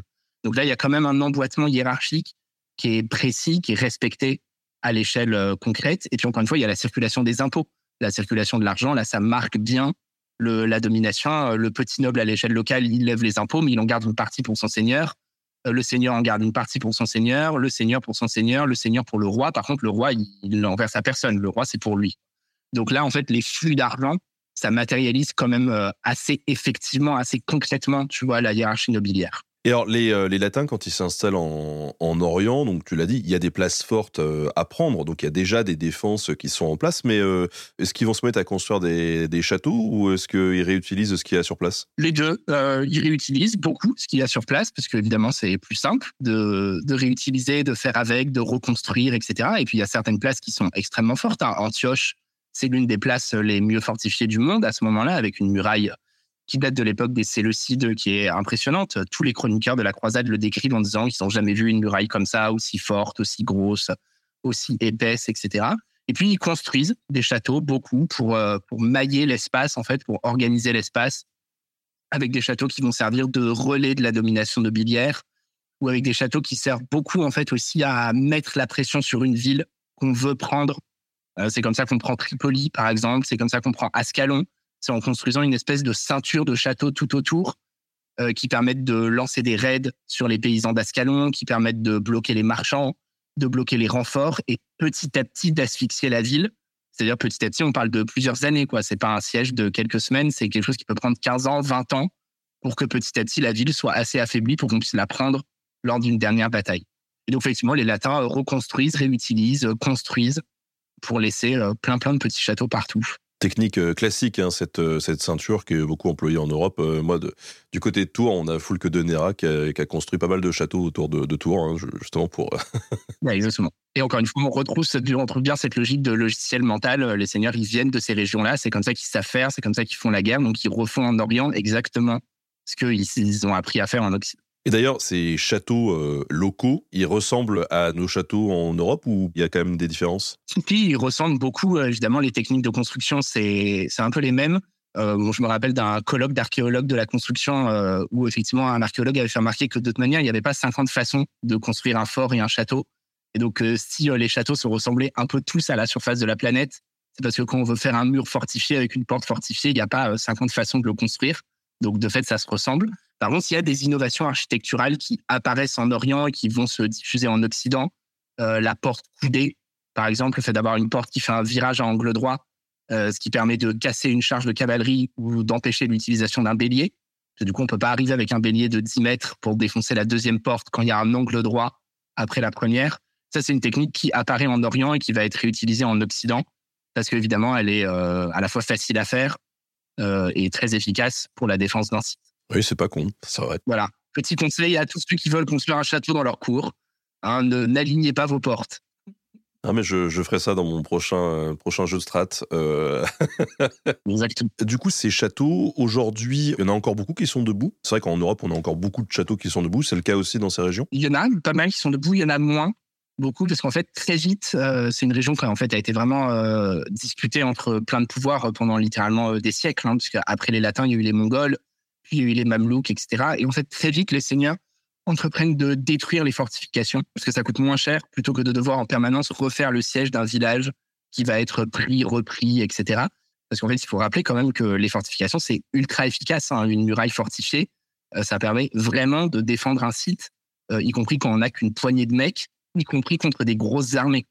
vraiment, avec 30 ou 40 hommes, quand on lit les chroniques, on voit qu'on peut tenir pendant plusieurs semaines, voire tenir tout court contre des armées très nombreuses en face. donc, en fait, rapidement, les Mamelouks, par exemple, entreprennent beaucoup de détruire les murailles, de détruire les châteaux, de détruire les sites en considérant que c'est plus facile de tenir le, territoire comme ça. Euh, il y en a qui vont être reconstruits par les Ottomans. La muraille actuelle de Jérusalem, par exemple, elle a été euh, reconstruite par les Ottomans, mais plus à des fins euh, presque d'apparat, etc., que vraiment à des fins de défense. Par contre, il reste bien sûr des châteaux, plus ou moins en ruine. le château d'Atlite, par exemple, sur la côte, est vraiment très très en ruine. Quoi. Ça fait vraiment, on dirait une ruine de Game of Thrones à moitié effondrée dans la mer. Alors qu'à côté de ça, le château de Montfort ou le château du Crac des Chevaliers, qui est sûrement le plus célèbre, reste en très bon état encore aujourd'hui. Et chaque fief avait son château? Chaque fief avait ses châteaux, parce qu'il y en a plusieurs. Euh, et puis par château, encore une fois, ça peut aller euh, du château fort euh, ultra puissant, ultra fortifié, à la petite tour fortifiée qui sert de relais ou qui sert de point de collecte des impôts, ou à la maison forte du seigneur. Enfin là aussi, c'est un arc-en-ciel en fait de fortification. Mais en tout cas, oui, il y, a des, il y a des sites fortifiés, des sites castro partout. Est-ce que tu pourrais nous parler un peu de la, chevauchée? Alors la chevauchée, ouais, c'est un point que, que j'ai développé dans ma thèse là, dans le dans le cas dont on parle. Les nobles, en fait, ils passent leur temps à se déplacer euh, tout le temps. Déjà parce que c'est un moyen de se faire voir. Ça, c'est des choses qui sont bien connues. Il faut bien se faire voir de ces sujets. Euh, encore une fois, pas de médias contemporains, pas de moyens de diffuser son image et son autorité. Donc les nobles, ils passent leur temps à circuler et puis parce que leurs fiefs ne sont pas contigus. En fait, euh, les, avoir un fief, c'est pas avoir un bloc de territoire découpé avec euh, quatre angles droits euh, comme un État des États-Unis aujourd'hui. En fait, un fief, c'est des possessions très éclatées dans l'espace. Et donc, typiquement, un noble, il va avoir trois champs par ici, une église par là, une sucrerie par là, et puis des droits sur le port dans la ville d'Acre. Et du coup, évidemment, il passe son temps à passer entre ces espaces et euh, c'est précisément par ces circulations qu'il transforme ces espaces en fiefs cohérents, en montrant que ça lui appartient et qu'il passe son temps. Et puis à côté de ça, il y a d'autres déplacements. Euh, les nobles, ils chassent, donc euh, on part chasser. Les nobles, ils se rendent visite les uns les autres, parce que à la fois c'est des amis et puis c'est la vie politique. Ils répondent aux convocations du roi, donc que ce soit aux convocations de l'armée ou aux convocations de la justice. Le roi régulièrement convoque les seigneurs en disant j'ai besoin de gens pour venir tenir conseil avec moi et euh, régler les problèmes de justice. Et donc, il faut venir à la cour royale. Donc, ça fait des espèces de chassés-croisés euh, permanents qu'on voit dans les chartes. Quand on suit un témoin, par exemple, quand on a des chartes rapprochées dans le temps, on voit un noble, telle semaine, il est à Jérusalem, et puis après, il est à Bethléem, et puis il revient à Tibériade, et puis il revient à Jérusalem, et puis il passe à Acre. Et on peut les cartographier comme ça et voir des nobles qui passent leur vie en selle et qui passent en fait leur temps à, à voyager euh, d'un point à l'autre ce qui d'ailleurs pose un certain nombre de problèmes logistiques. On a une charte dans laquelle il y a un noble qui dit euh, j'ai oublié mon sceau euh, dans ma précédente étape, donc j'ai dû emprunter le sceau de mon voisin pour signer cet acte, mais promis, c'est bien moi qui le signe. simplement, j'avais la flemme de retourner le chercher, j'avais pas le temps qu'on me l'amène. Et il l'écrit littéralement comme ça. Planning for your next trip? Elevate your travel style with Quince. Quince has all the jet-setting essentials you'll want for your next getaway, like European linen premium luggage options, buttery soft Italian leather bags, and so much more. And it's all priced at 50 to 80% less than similar brands. Plus, Quince only works with factories that use safe and ethical manufacturing practices. Pack your bags with high-quality essentials you'll be wearing for vacations to come with Quince. Go to quince.com slash trip for free shipping and 365-day returns. C'est rigolo. Le fait que ces euh, possessions soient éclatées sur le territoire, Ça implique quoi en termes de, sécurité? Euh, Les déplacements sont quand même sécurisés ou? Euh, Les déplacements eux-mêmes sont assez sécurisés puisque c'est à l'intérieur d'un territoire qui est considéré comme quand même comme contrôlé par les Latins. Quand on est quand on est à 30 ou 40 kilomètres de la on va dire de la frontière, encore une fois avec les guillemets que j'ai mettais tout à l'heure, a priori on n'a pas de chance de tomber sur une présence d'ennemis sur place. Donc là, les déplacements sont assez sécurisés. Euh, par ailleurs, les déplacements en eux-mêmes restent assez risqués. Euh, il y a plein de nobles qui meurent euh, après un accident de cheval à la chasse, après être tombé ou après s'être pris une flèche ou s'être pris une branche, etc. y compris des rois. Hein. Le roi fou de Jérusalem meurt à la chasse en tombant de son cheval. Donc le fait de prendre son cheval est jamais neutre. Mais les déplacements en eux-mêmes, je pense que ça inquiétait pas du tout les nobles. Surtout que quand on regarde cette dispersion, elle se fait pas au hasard. la quasi-totalité des nobles, en fait, leurs biens sont dans un rayon d'une trentaine de kilomètres et 30 km, c'est pile la distance qu'on peut faire en une journée de cheval Donc en gros, ça veut dire qu'en partant de n'importe quel point, le noble, il peut être chez lui le soir, peu importe où il a commencé sa journée. Et ça, on voit que dans les pratiques concrètes de pouvoir, c'est important. Et typiquement, quand un noble, il reçoit des biens qui sont trop loin, bah, il les garde pas. Il les vend, il les donne, il les échange.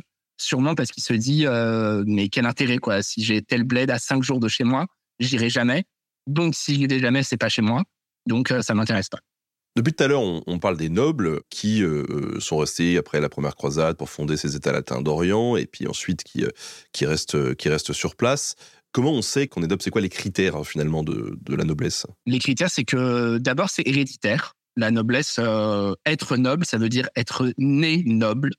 les sources, elles en parlent en permanence, elles insistent sur ça. En ancien français, par exemple, l'expression, c'est il faut être extrait de chevalier. Vraiment en disant, euh, être extrait de chevalier ou de noble dame. Euh, donc ça veut dire qu'il faut que ses parents soient nobles. En fait, la noblesse, avant tout, c'est un héritage. C'est une société d'héritiers euh, au sens de Bourdieu. Et puis après, il y a des critères qui définissent ce qu'il faut pour rester noble et pour rester notamment un bon noble. typiquement, il faut être un adulte. Quand on est enfant, on n'est pas encore considéré comme partie prenante de la noblesse. On devient adulte entre 13 et 20 ans. Ça dépend des moments, ça dépend des groupes, mais globalement, c'est à peu près à cette époque-là faut pas non plus être trop vieux. On sait qu'au-delà de 60 ans, on est euh, dispensé du service militaire, dispensé du service DOS, donc on est euh, à la retraite en fait à 60 ans. Hein, à l'époque, ils avaient la retraite à 60 ans, au passage. Bon, à l'époque, ils étaient quasiment tous morts à 60 ans, mais ils avaient la retraite à 60 ans. Et puis après, il y a un ensemble de critères, on pourrait dire, euh, de, en fait, il faut partager des valeurs, partager des pratiques qui font la noblesse. C'est-à-dire que être noble, c'est avant tout agir en noble. Et si on n'agit pas comme ça, en fait, très vite, on est déchu, on est considéré comme infâme, marqué d'infamie, on peut être exclu par ses pairs, voire exilé. Euh, par exemple, il faut être généreux, il faut être courageux, il faut obéir au roi, il faut évidemment respecter l'Église, sinon on risque d'être euh, excommunié. Euh, voilà, il faut être en bonne santé physique, en bonne santé mentale. Et donc tous ces critères, en fait, à la fois d'être, de faire, de paraître, il faut s'habiller comme un noble, parler comme un noble, distribuer de l'argent comme un noble, il faut chasser, par exemple. Et tous ces critères, ça compose le portrait attendu du noble. Et alors, tout à l'heure, tu disais que quand ils sont arrivés finalement au pouvoir, ça n'a pas changé grand-chose pour les gens. D'ailleurs, les chefs de village pouvaient continuer à être euh, ce qu'ils étaient, etc. Mais cette noblesse des États latins euh, d'Orient, elle est issue que de la noblesse européenne, où il y a quand même des élites locales qui ont réussi à s'intégrer et à, avoir des, rôles importants? Ouais, il y en a. Il y en a. Euh, là aussi, c'est des choses qu'on voit mieux depuis une vingtaine d'années dans l'historiographie de la croisade. La, plupart, encore une fois, vraiment, il faut pas non plus trop exagérer, la plupart, c'est des latins. Donc, c'est des latins qui viennent d'Occident ou qui après sont nés en Orient, donc ce qu'on appelle les poulains, on en parlait tout à l'heure, mais qui se définissent comme latins. Mais par contre, il y a une place pour des nobles, euh, des nobles locaux qui trouvent une place dans, dans cette hiérarchie. On a une famille noble, par exemple, hein, autour de, autour de Hébron, et de Saint Abraham euh, qui s'appelle euh, littéralement donc c'est la famille des Mahomet et dont le nom même montre qu'en l'occurrence c'est des musulmans convertis. Donc euh, sûrement très tôt, sûrement dans le sillage de la première croisade, parce qu'apparaît un chevalier, un Gauthier Mahomet, qui va transmettre ses terres à son fils. Et donc pendant une cinquantaine d'années, on a une famille de nobles qui, pour le coup, c'est le nom, c'est sûr que c'est des locaux. Et on en a quelques autres exemples comme ça. On a des Grecs, par exemple, qui viennent de Byzance, ou qui vivaient là sur place, qui trouvent une place dans euh, la hiérarchie politique euh, et sociale de l'époque. On a quelques familles de chrétiens d'Orient, quelques familles de nobles euh, arabes ou turcs, par exemple, qui s'intègrent. Ça reste assez peu. ce sera beaucoup plus le cas à Chypre, par exemple, pour le coup, hein, les nobles grecs de Chypre vont vraiment s'intégrer et fusionner avec les latins pour donner une nouvelle classe aristocratique. C'est moins le cas en Orient latin, mais il y en a quand même suffisamment pour qu'on puisse parler d'une noblesse un peu mixte. Et puis il y a les Arméniens. Pour le coup, les Arméniens, c'est vraiment l'exemple où euh, il y a vraiment des mariages mixtes entre euh, les Latins euh, autour d'Édesse et les Arméniens. Ce qui va donner la reine Mélisande de Jérusalem, par exemple. Son père est un latin, mais sa mère était une princesse arménienne. Et là, il y en a plein qui ont compilé ce type-là. Et est-ce qu'il y a des, des, élites locales qui ne sont pas nobles? Des élites locales qui sont pas nobles, oui, je pense qu'en fait, il y a tous les chefs de village. Là, il y a cette classe vraiment, ce qu'on appelle donc c'est un, on appelle ça un raïs, un chef de village, et eux, c'est pas des nobles, et pourtant ils ont vraiment un rôle important. C'est des interlocuteurs du pouvoir euh, nobiliaire, parce que concrètement, c'est eux qui gèrent le village à l'échelle locale. Donc c'est eux qui gèrent euh, les taxes, c'est eux qui gèrent les corvées, euh, c'est eux qui réparent les canaux, etc. Et eux, c'est des non nobles. En fait, c'est l'équivalent des bourgeois, quoi. C'est pile l'équivalent de la catégorie sociologique des bourgeois, même s'ils sont rarement désignés comme bourgeois, parce que bourgeois, c'est un terme plutôt réservé aux latins. mais du coup, on peut être, on peut être non noble. Et par ailleurs, voilà, les latins bourgeois sont non nobles, mais peuvent être très riches, peuvent avoir des possessions, etc. Mais ils sont pas nobles. Ils acceptent, ils acceptent pas cette partie-là de la population. Donc on a déjà parlé un petit peu des, rapports entre les, nobles. Moi, une question qui m'intéresse aussi, parce que euh, c'est vrai que quand on parle des croisades, il y a un truc aussi qui vient à l'esprit, en plus des chevaliers euh, tout court, il y a les chevaliers euh, teutoniques, il y a les hospitaliers, il y a les templiers. Alors du coup, comment est-ce que viennent s'inclure tous ces ordres militaires chrétiens dans les États latins d'Orient? Quelle relation ils ont avec, les, avec le pouvoir? Déjà, ils apparaissent que dans un second temps, puisque précisément, ils apparaissent euh, du fait de la naissance des États latins d'Orient. Donc, ils sont fondés euh, les Templiers hein, dans les années 1110, euh, les Hospitaliers un peu après, les Teutoniques encore après, etc. Ils apparaissent d'abord, c'est une histoire qui est relativement bien connue. Hein. Le but, c'est de protéger les routes du pèlerinage. C'est une espèce en fait de police des pèlerins auquel le roi donne, le roi donne des terres. En fait, il leur donne une église à Jérusalem pour se rassembler. Et puis très vite, les nobles leur donnent des terres un peu partout. Et très vite, du coup, ils grandissent en nombre, ils grandissent en richesse, jusqu'à se devenir euh, des acteurs politiques euh, majeurs, possédant des fiefs euh, très importants. Y compris d'ailleurs en grandissant un peu trop vite. Hein, les, hospitaliers, c'était vraiment l'exemple à la fin du 18, à la fin du 12e siècle. Il y a un moment où le maître des hospitaliers accepte tout ce que les seigneurs lui donnent, tellement que l'ordre devient trop grand. Il n'arrive pas à tenir tous les châteaux. ça l'endette énormément et du coup, il se fait, il se fait jarcler. En fait, il se fait virer parce qu'on l'engueule en disant qu'il ne fallait pas accepter autant de cadeaux et que l'ordre n'arrive pas à tenir, la cadence. Et du coup, très vite, en fait, ces ordres deviennent des acteurs euh, essentiels, euh, militairement parce qu'ils peuvent mobiliser beaucoup d'hommes, euh, plusieurs centaines à chaque campagne, ce qui est énorme en fait. Hein. Ils composent entre 20 et 60% de l'armée que le royaume, que le roi de Jérusalem mobilise. Donc, c'est un acteur essentiel. C'est-à-dire que très concrètement, le roi de Jérusalem ne peut pas partir en campagne s'il n'a pas euh, des hospitaliers et des templiers avec lui, puisqu'il n'a pas assez d'hommes. Donc ça veut dire qu'il faut bien euh, les ménager, il faut leur promettre des récompenses, euh, il faut s'entendre avec eux au sens propre, ce qui est pas facile, surtout que eux-mêmes ne s'entendent pas les uns avec les autres. Donc il faut réussir à ménager un peu tout le monde. Et puis c'est aussi des acteurs du coup politiques, le grand maître des Templiers, le grand maître des Hospitaliers, qui résident en Orient quasiment tout le temps à cette époque-là, ce qui est révélateur. Le cœur de leur identité est en Orient, ce sera plus le cas après. Sont des acteurs politiques de premier plan qui ont leur mot à dire lors euh, des grandes réunions du royaume, lors de, du choix d'un successeur royal, etc. Lorsqu'il y a une croisade et qu'il faut négocier avec les rois euh, qui arrivent en croisade, euh, ils ont un rôle clé à ce moment-là. Et si d'ailleurs le, sujet vous intéresse, hein, n'hésitez pas à aller voir la chaîne YouTube Nota Bene, hein, où dessus on a fait des épisodes dédiés sur les Templiers, sur les Hospitaliers, sur les Chevaliers Teutoniques. On a pas mal écrit et, euh, tourné là-dessus. Alors on sait qu'on a parlé de la, société des héritiers, des successions, etc.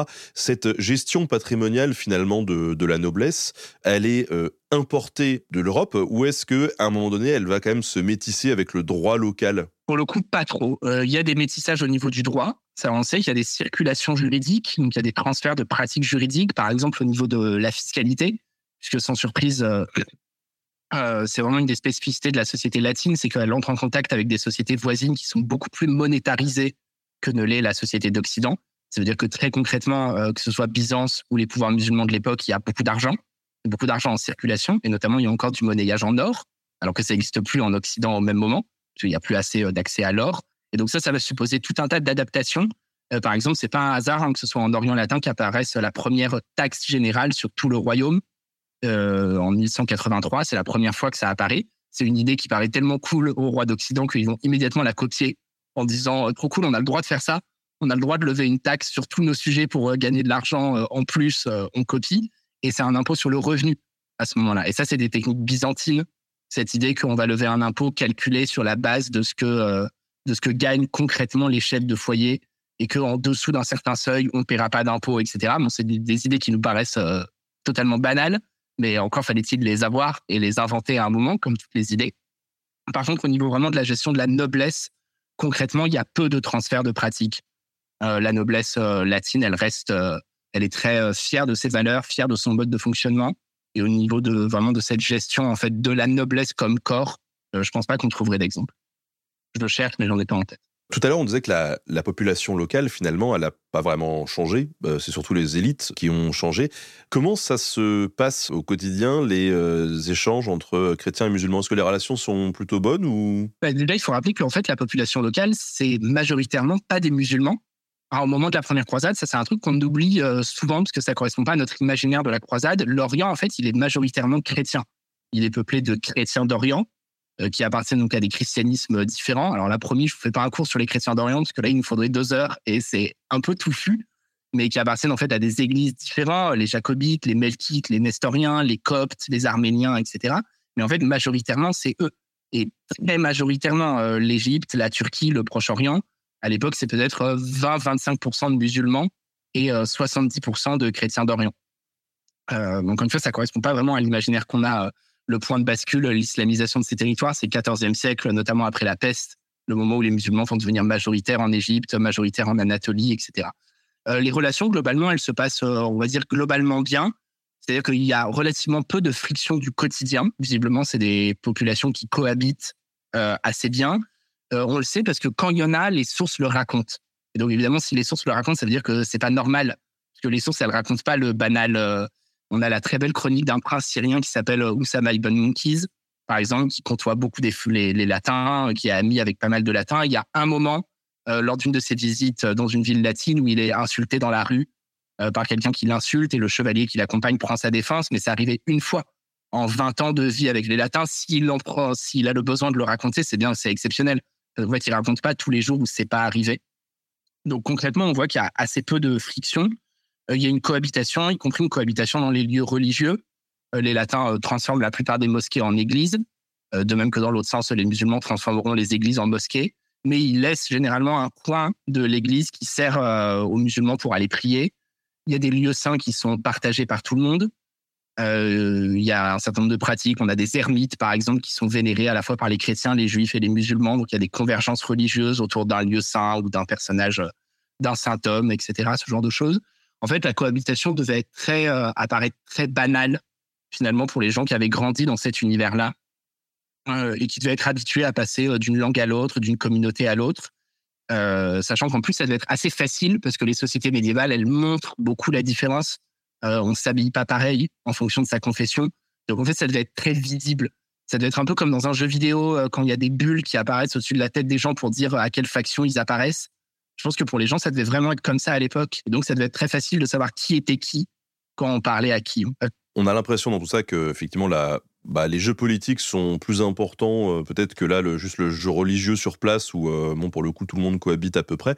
Ce qui veut dire que euh, parfois quand il y a pu avoir des conflits par exemple extérieurs entre les États latins d'Orient et d'autres il y a pu avoir des alliances entre des États chrétiens et des États musulmans contre d'autres États chrétiens et musulmans ou... ouais ouais tout à fait. En fait je pense que vraiment pendant pendant longtemps voire pendant toute la période le critère de la religion c'est pas le premier critère le critère le plus important pour pour les nobles euh, évidemment, ils se définissent comme chrétiens, ils se définissent comme catholiques. Et par exemple, ça bloque pour les mariages. C'est compliqué d'épouser quelqu'un qui n'est pas euh, qui n'est pas catholique, et c'est pas possible d'épouser quelqu'un qui n'est pas chrétien. Il faut une conversion. Mais par contre, ça n'empêche absolument pas les alliances. Et donc, on a même des moments où, de chaque côté d'un champ de bataille, on a des deux côtés des souverains musulmans et des princes chrétiens, puisque euh, tel souverain s'est allié à tel prince chrétien, tel souverain s'est allié à tel prince chrétien, et du coup, ils se font la guerre. Et du coup, sur le champ de bataille, on a des chrétiens qui tapent contre des chrétiens, parce qu'il y en a un qui se bat pour Alep et un qui se bat pour Damas, euh, et ça leur pose visiblement aucun problème. Euh, de même qu'on sait qu'à l'époque, les Italiens, par exemple, euh, commercent avec tout le monde et vendent des armes et des esclaves à tout le monde. Le seul à qui ça pose problème, c'est le pape qui tous les deux ans rappelle qu'on n'a pas le droit de faire ça et qu'on n'a pas le droit de vendre des armes aux ennemis de la chrétienté, mais en fait, ça dérange pas du tout les marchands. Et là, c'est un peu pareil. On a des moments, la cinquième croisade, par exemple, un auteur comme Jacques de Vitry, donc un clerc, qui débarque en Orient et lui, il est très choqué de cette proximité. il écrit en disant c'est vraiment n'importe quoi l'Orient latin. Euh, c'est pour ça qu'on a perdu Jérusalem. Les nobles s'habillent comme des infidèles, parlent comme des infidèles, mangent comme des infidèles, euh, rencontrent des infidèles dans la rue et leur disent bonjour. Euh, c'est pas étonnant que Dieu nous ait punis. Parce que lui, évidemment, c'est un nouveau venu et du coup, il n'est pas le produit de toute cette acculturation lente qui s'est faite au fil des décennies. Et donc, il doit avoir l'impression d'être sur une autre planète, quoi, de vraiment pas du tout comprendre ce qui se passe parce que ça correspond pas à sa grille de lecture à lui. Quand on disait que les, les nobles, finalement, latins ont, pris le pouvoir dans cette euh, région, est-ce que tous les nobles ont réussi à avoir un fief Ou est-ce qu'il y en a qui se sont retrouvés sans rien? Euh, Alors oui, bien sûr, il y en a qui se sont retrouvés sans rien parce qu'il n'y a pas assez de terre pour tout le monde. Surtout qu'on ne peut pas euh, inféoder à l'infini. Hein, je disais, on découpe le territoire et puis ensuite on sous-découpe, etc. Mais on ne peut pas le sous-découper puisque à la base, un fief, l'unité minimale, c'est ce qui permet à un noble de vivre et d'entretenir sa famille et de s'équiper au combat. Donc du coup, on peut pas faire un fief avec un jardin avec trois poireaux parce qu'en fait, ça suffit pas pour entretenir un chevalier et un, combattant. Donc du coup, ça suffit pas. Donc en fait, il y a plein plein de nobles qui n'ont pas de fief et qui précisément en fait espèrent obtenir un fief. C'est vraiment c'est la récompense ultime quoi. C'est soit la main d'une héritière, ça c'est banco parce qu'évidemment ça permet de récupérer un fief déjà constitué qui roule bien. Et sinon le lot numéro 2 c'est obtenir des terres, obtenir un château. Et pour ça il faut des conquêtes. C'est pour ça que chaque année le roi de Jérusalem réunit ses hommes parmi lesquels il y a des seigneurs fiefés et puis des seigneurs, ce qu'on appelle des seigneurs stipendiers, des seigneurs qui en fait reçoivent des sous du roi, des espèces de seigneurs mercenaires, on pourrait dire, même si le terme n'est pas approprié, euh, qui espèrent que la conquête va marcher et que cette année, le roi va réussir à prendre Alexandrie ou à prendre le Caire et va pouvoir euh, distribuer les chefs. Et d'ailleurs, le roi qui est assez fourbe, le roi rémunère beaucoup ses hommes et euh, rémunère beaucoup les ordres religieux militaires aussi en promesse de fief, en disant battez-vous pour moi et quand j'aurai pris le Caire, euh, je vous donnerai euh, tel fief, et toi, je te donnerai tel fief, et toi, je te donnerai tel fief. Ce qui permet euh, d'intéresser les hommes à la conquête et de les faire patienter pendant plusieurs années parfois. C'est pas bête. Alors, tu le disais tout à l'heure, il y a, d'un point de vue local, bon, ça, ça bouge pas beaucoup au niveau de la population. Il y a même certaines élites qui restent aussi en place. Du coup, c'est quoi les missions principales d'un noble qui est chargé d'un fief C'est d'assurer la, on va dire, la sécurité publique du fief. En gros, c'est exprimé comme ça. Donc, de s'assurer que n'y ait pas des brigands, qu'il n'y ait pas de révolte, de s'assurer qu'il n'y ait pas d'ennemis qui se baladent dans son fief, etc. Vraiment, il est en charge du maintien de, ouais, du maintien de l'ordre dans un sens euh, très, euh, très global. Il est en charge du maintien de la justice. Complètement, il répond aux plaintes de ses, de ses administrés. Euh, il doit s'assurer que tout, tout tourne. Il punit les délits, il punit les crimes, sachant qu'il y a un certain nombre de crimes donc qui ne sont pas de sa juridiction, sur lesquels il n'a pas la main.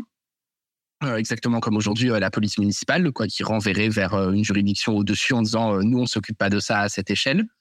voilà, l'essentiel de son activité en fait c'est ça, c'est de s'assurer que le fief fonctionne. Il y a une chronique qui le dit, un hein, début du XIIIe siècle, hein, qui dit qu'un bon noble c'est un noble dont le roi n'entend pas parler. Voilà, c'est tant que tout tourne dans son fief, a priori c'est qu'il fait bien son boulot. Parce que précisément, s'il y a un moment où on parle de son fief, c'est qu'il y a quelque chose qui cloche, puisque le roi il n'est pas censé entendre que quelque chose va pas dans son fief. Et alors, comment on rendait la justice? On la rend d'une manière euh, collégiale et collective. C'est-à-dire que concrètement, contrairement à l'image qu'on a pas mal euh, dans les films ou dans les séries où on a euh, le roi tout seul sous son fauteuil ou sous son chêne, comme Saint-Louis qui rend la justice, en fait, la justice, elle est collégiale. on réunit des seigneurs, on réunit des pères, et c'est eux qui rendent la justice d'une manière collective. En fait, le roi, par exemple, le roi de Jérusalem, mais c'est vrai à la même époque hein, pour en France, en Angleterre, il rend pas la justice, il l'applique. Mais la décision de justice, elle est prise par un collège de ces nobles, euh, cinq ou six, qui sont là, qui débattent, qui réfléchissent, qui discutent et qui se mettent d'accord ensuite pour euh, trancher dans un sens ou dans l'autre et pour dire euh, c'est lui qui a raison, c'est lui qui aura la terre, etc. Et en fait, en plus, la plupart du temps, on tranche pas parce que là, on retrouve l'un des éléments importants de la société noble, c'est le compromis. C'est la justice médiévale qui fonctionne comme ça. On essaye de toujours donner quelque chose à quelqu'un euh, c'est très rare qu'il y ait un cas qui s'achève avec euh, quelqu'un qui a tout et quelqu'un qui a rien. Euh, même quand quelqu'un a gagné son procès, comme on dit maintenant, on va lui demander de donner quelque chose à l'autre partie pour refabriquer l'amitié, refabriquer le lien social, etc. Et après, sinon, c'est un travail de justice qui est vraiment précis. On voit que les nobles, ils cherchent, ils font venir des témoins, ils les interrogent, il y a des contre-interrogatoires, ils demandent à voir les chartes sur lesquelles les différentes parties s'appuient pour prouver leur, pour pouvoir leur dire il y a vraiment tout un travail d'enquête en fait assez précis qui devient d'ailleurs de plus en plus précis à mesure qu'on avance dans la période parce que par ailleurs le droit euh, juridique se construit euh, en Europe euh, en Europe médiévale à ce moment-là et finalement les nobles se mettent d'accord et disent bah, on a décidé c'est dans ce sens-là ou dans cet autre. Au même titre que pour bah, la, question du patrimoine tout à l'heure, on imagine qu'il y avait déjà une justice locale avant que les Latins débarquent. Du coup, ils ont embrassé certaines euh, pratiques euh, juridiques ou pas du tout? Si, en fait, ils gardent notamment, euh, là aussi, c'est des choses qui nous paraissent très loin de notre mode de fonctionnement. Il n'y a pas une seule justice. En fait, chaque communauté a son droit. C'est comme ça que c'est exprimé, à sa loi. Et chaque communauté continue à garder son droit. Et en fait, quand c'est des affaires qui n'occupent que les membres de leur communauté, ça remonte pas auprès d'un latin. par exemple, si effectivement il y a eu, je sais pas, imaginons une agression dans l'église jacobite, euh, si ça a eu lieu entre jacobites, ben, c'est les jacobites qui règlent avec leurs droits, leur justice à eux. Il y a des choses qu'ils n'ont pas le droit de faire. Ils n'ont pas le droit de faire couler du sang. parce que ça, sinon, c'est sous l'autorité du roi de Jérusalem. Mais en gros, ils font ce qu'ils veulent, quoi, tant que c'est entre eux. Et du coup, il y a une cour des Syriens, par exemple, qui gère les affaires des Syriens. De même qu'il y a une cour des bourgeois qui gère les affaires des bourgeois. Et c'est pas la même chose que la haute cour qui gère les affaires entre les nobles. Par évidemment, là où ça devient plus problématique, et du coup, on a des traités de droit qui expliquent, c'est qu'est-ce qui se passe quand c'est croisé, quoi. Qu'est-ce qui se passe quand c'est un jacobite qui a attaqué un chrétien ou une chrétienne qui a frappé un musulman. Là, c'est forcément plus compliqué parce que ça oblige à mélanger les cours, à mélanger le droit. Et dans ce cas-là, c'est généralement le droit de, euh, de la communauté qui est supérieur hiérarchiquement qui l'emporte, sachant que les latins sont toujours au-dessus. Donc, euh, dans les différentes affaires, on règle toujours avec le droit des latins si besoin. Et si les décisions sont collégiales, pour le coup, est-ce qu'il n'y a pas eu parfois, euh, je ne sais pas, un, abus de pouvoir du Seigneur qui est au-dessus, se disant, mais finalement, c'est moi qui ai le final cut et, qui, et qui décide ça, c'est possible ou c'est pas possible? Oui, c'est sûrement possible parce qu'on sait par ailleurs que le fait de rendre la justice, c'est pratique pour imposer ses décisions. Par ailleurs, c'est rentable, ça coûte cher de faire appel à la justice du Seigneur parce qu'il faut euh, payer euh, tous les seigneurs qui participent. Donc c'est pour ça que très souvent aussi, euh, on essaye de s'arranger entre voisins, parce que dès qu'on fait intervenir le Seigneur, ok, il tranche, mais en attendant, il prend pas mal de sous au passage, donc ça fait râler un peu tout le monde. Et si, si, bien sûr, on a des exemples de délimitation territoriale dans lequel le Seigneur intervient et dit si vous n'êtes pas capable de vous mettre d'accord, moi je récupère telle église qui était en litige entre les deux parties. Et comme ça, euh, tout le monde est content. Plutôt, tout le monde n'est pas content, mais moi, je suis très content. Mais encore une fois, c'est pas vraiment le mode de fonctionnement de la société euh, nobiliaire. Vraiment, l'idéal, c'est le compromis. Encore une fois, ce qui ne veut pas dire qu'il n'y a pas des gagnants et des perdants. Hein. Tout le monde sait, euh, tous les gens qui ont des enfants savent que quand on fait des compromis, il y a quelqu'un qui gagne et quelqu'un qui perd, même si on présente ça comme un compromis. Mais disons que l'enrobage, c'est quand même cette idée d'un accord, de la concorde, de chacun reçoit en partie quelque chose D'où le fait que vraiment la forme euh, qui permet de régler les conflits, c'est le partage. C'est comme ça qu'on fait. Et c'est pareil quand on se bat avec l'émir de Damas et puis qu'après on en a marre et qu'on fait la trêve, bah, on partage. On décide de la région euh, qui est disputée, puis on coupe. Euh, on coupe en deux arbitrairement. Ou alors les médiévaux utilisent beaucoup la technique du... Il y en a un des deux qui découpe et c'est l'autre qui choisit le premier lot. Ça, c'est vraiment un moyen qui permet de très concrètement de faire une forme d'égalité.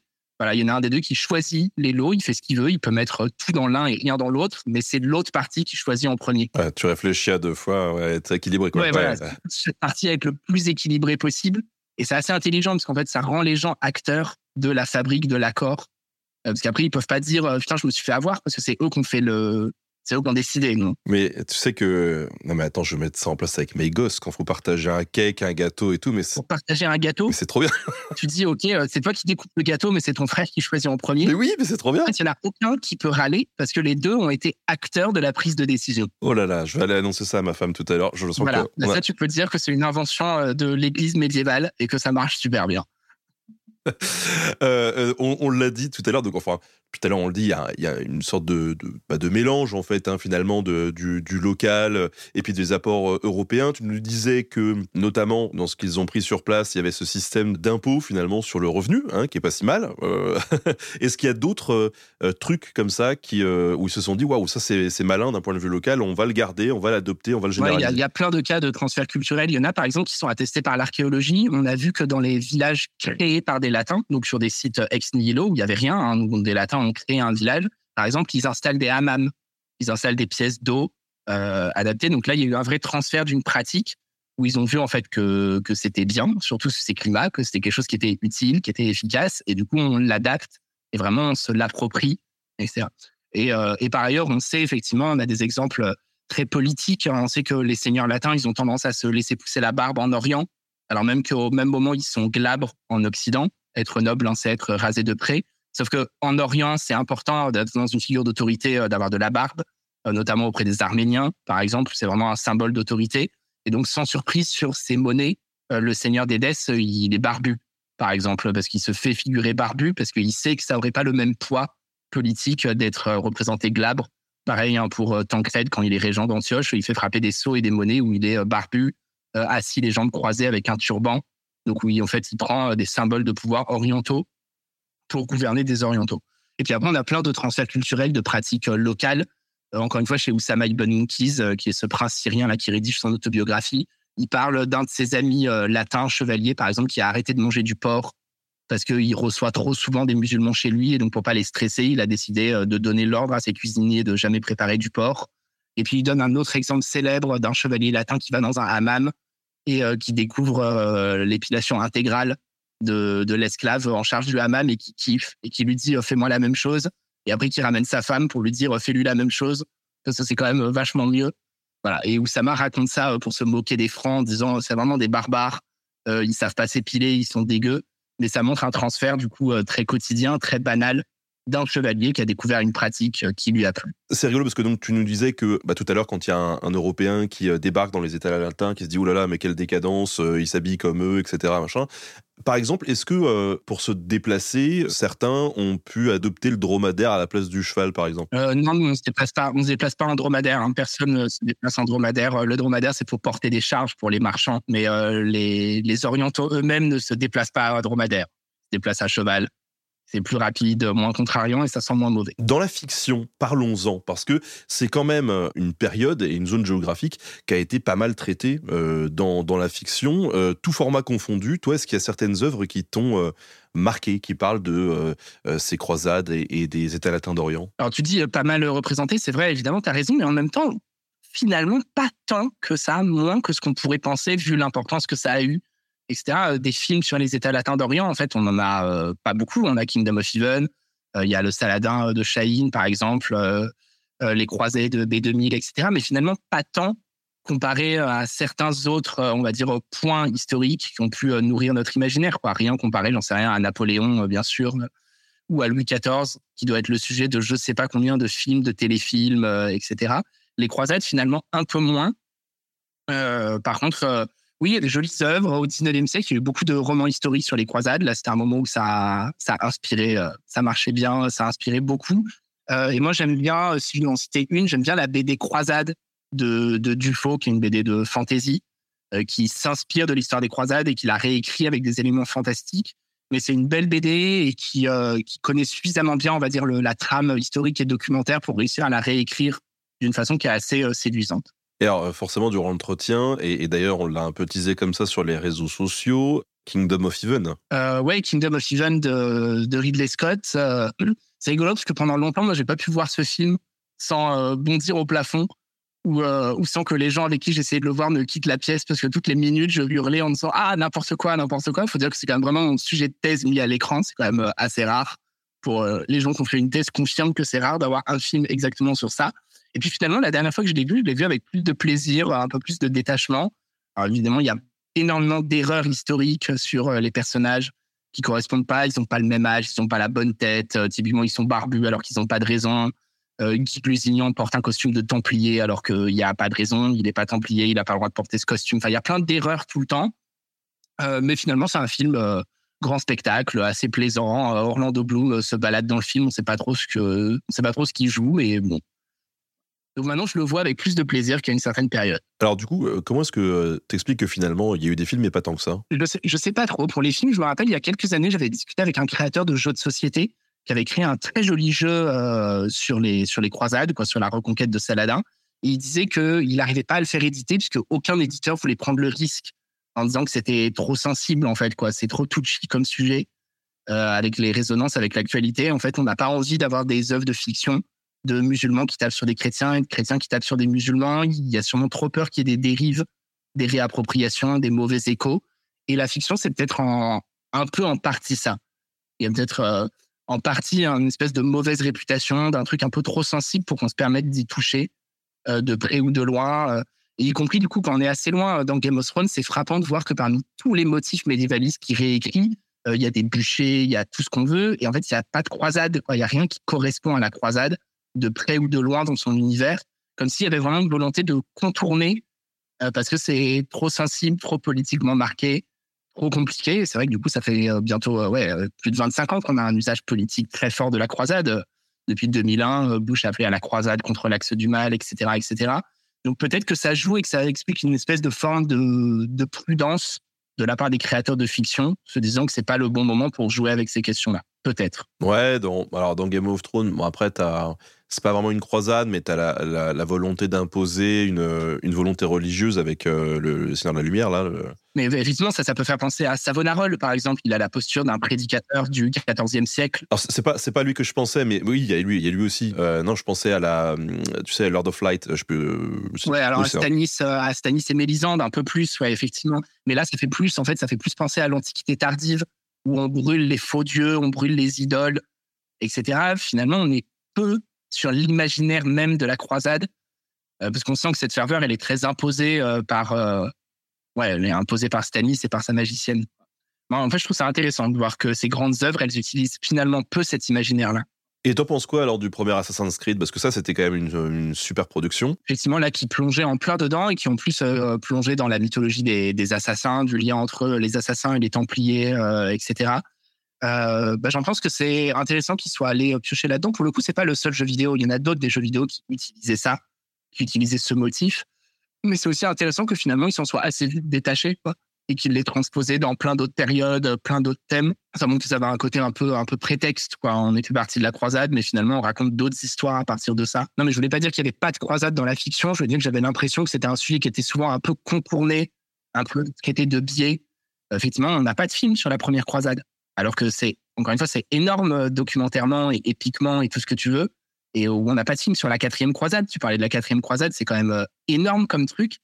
Enfin, c'est bizarre qu'il n'y ait pas un moment un réalisateur qui se soit dit euh, trop cool, faisons un film sur la prise de Constantinople, il y a tous les ingrédients pour. Ah ouais, le, pitch, les lieux. Voilà, il y a tout. c'est sûr que ça marcherait. Et c'est intéressant de se dire qu'on en est au 40e Robin des Bois et pas au premier, euh, quatrième croisade ou troisième croisade ou euh, première croisade. Je trouve ça intéressant. Mais c'est vrai qu'en même temps, euh, enfin oui, je veux dire, chaque œuvre contemporaine et aussi le, le reflet un peu de la société. Enfin, elle s'inscrit dans, dans, un, dans un contexte et c'est vrai que ça serait un peu, un peu délicat. Enfin, je, considère qu'un un film qui sortirait comme ça sur la première croisade aujourd'hui en France, tout de suite, tu prêterais une intention au réalisateur, quoi. On aurait du mal à se dire est-ce que c'est pas déplacé, est-ce que c'est le bon moment pour.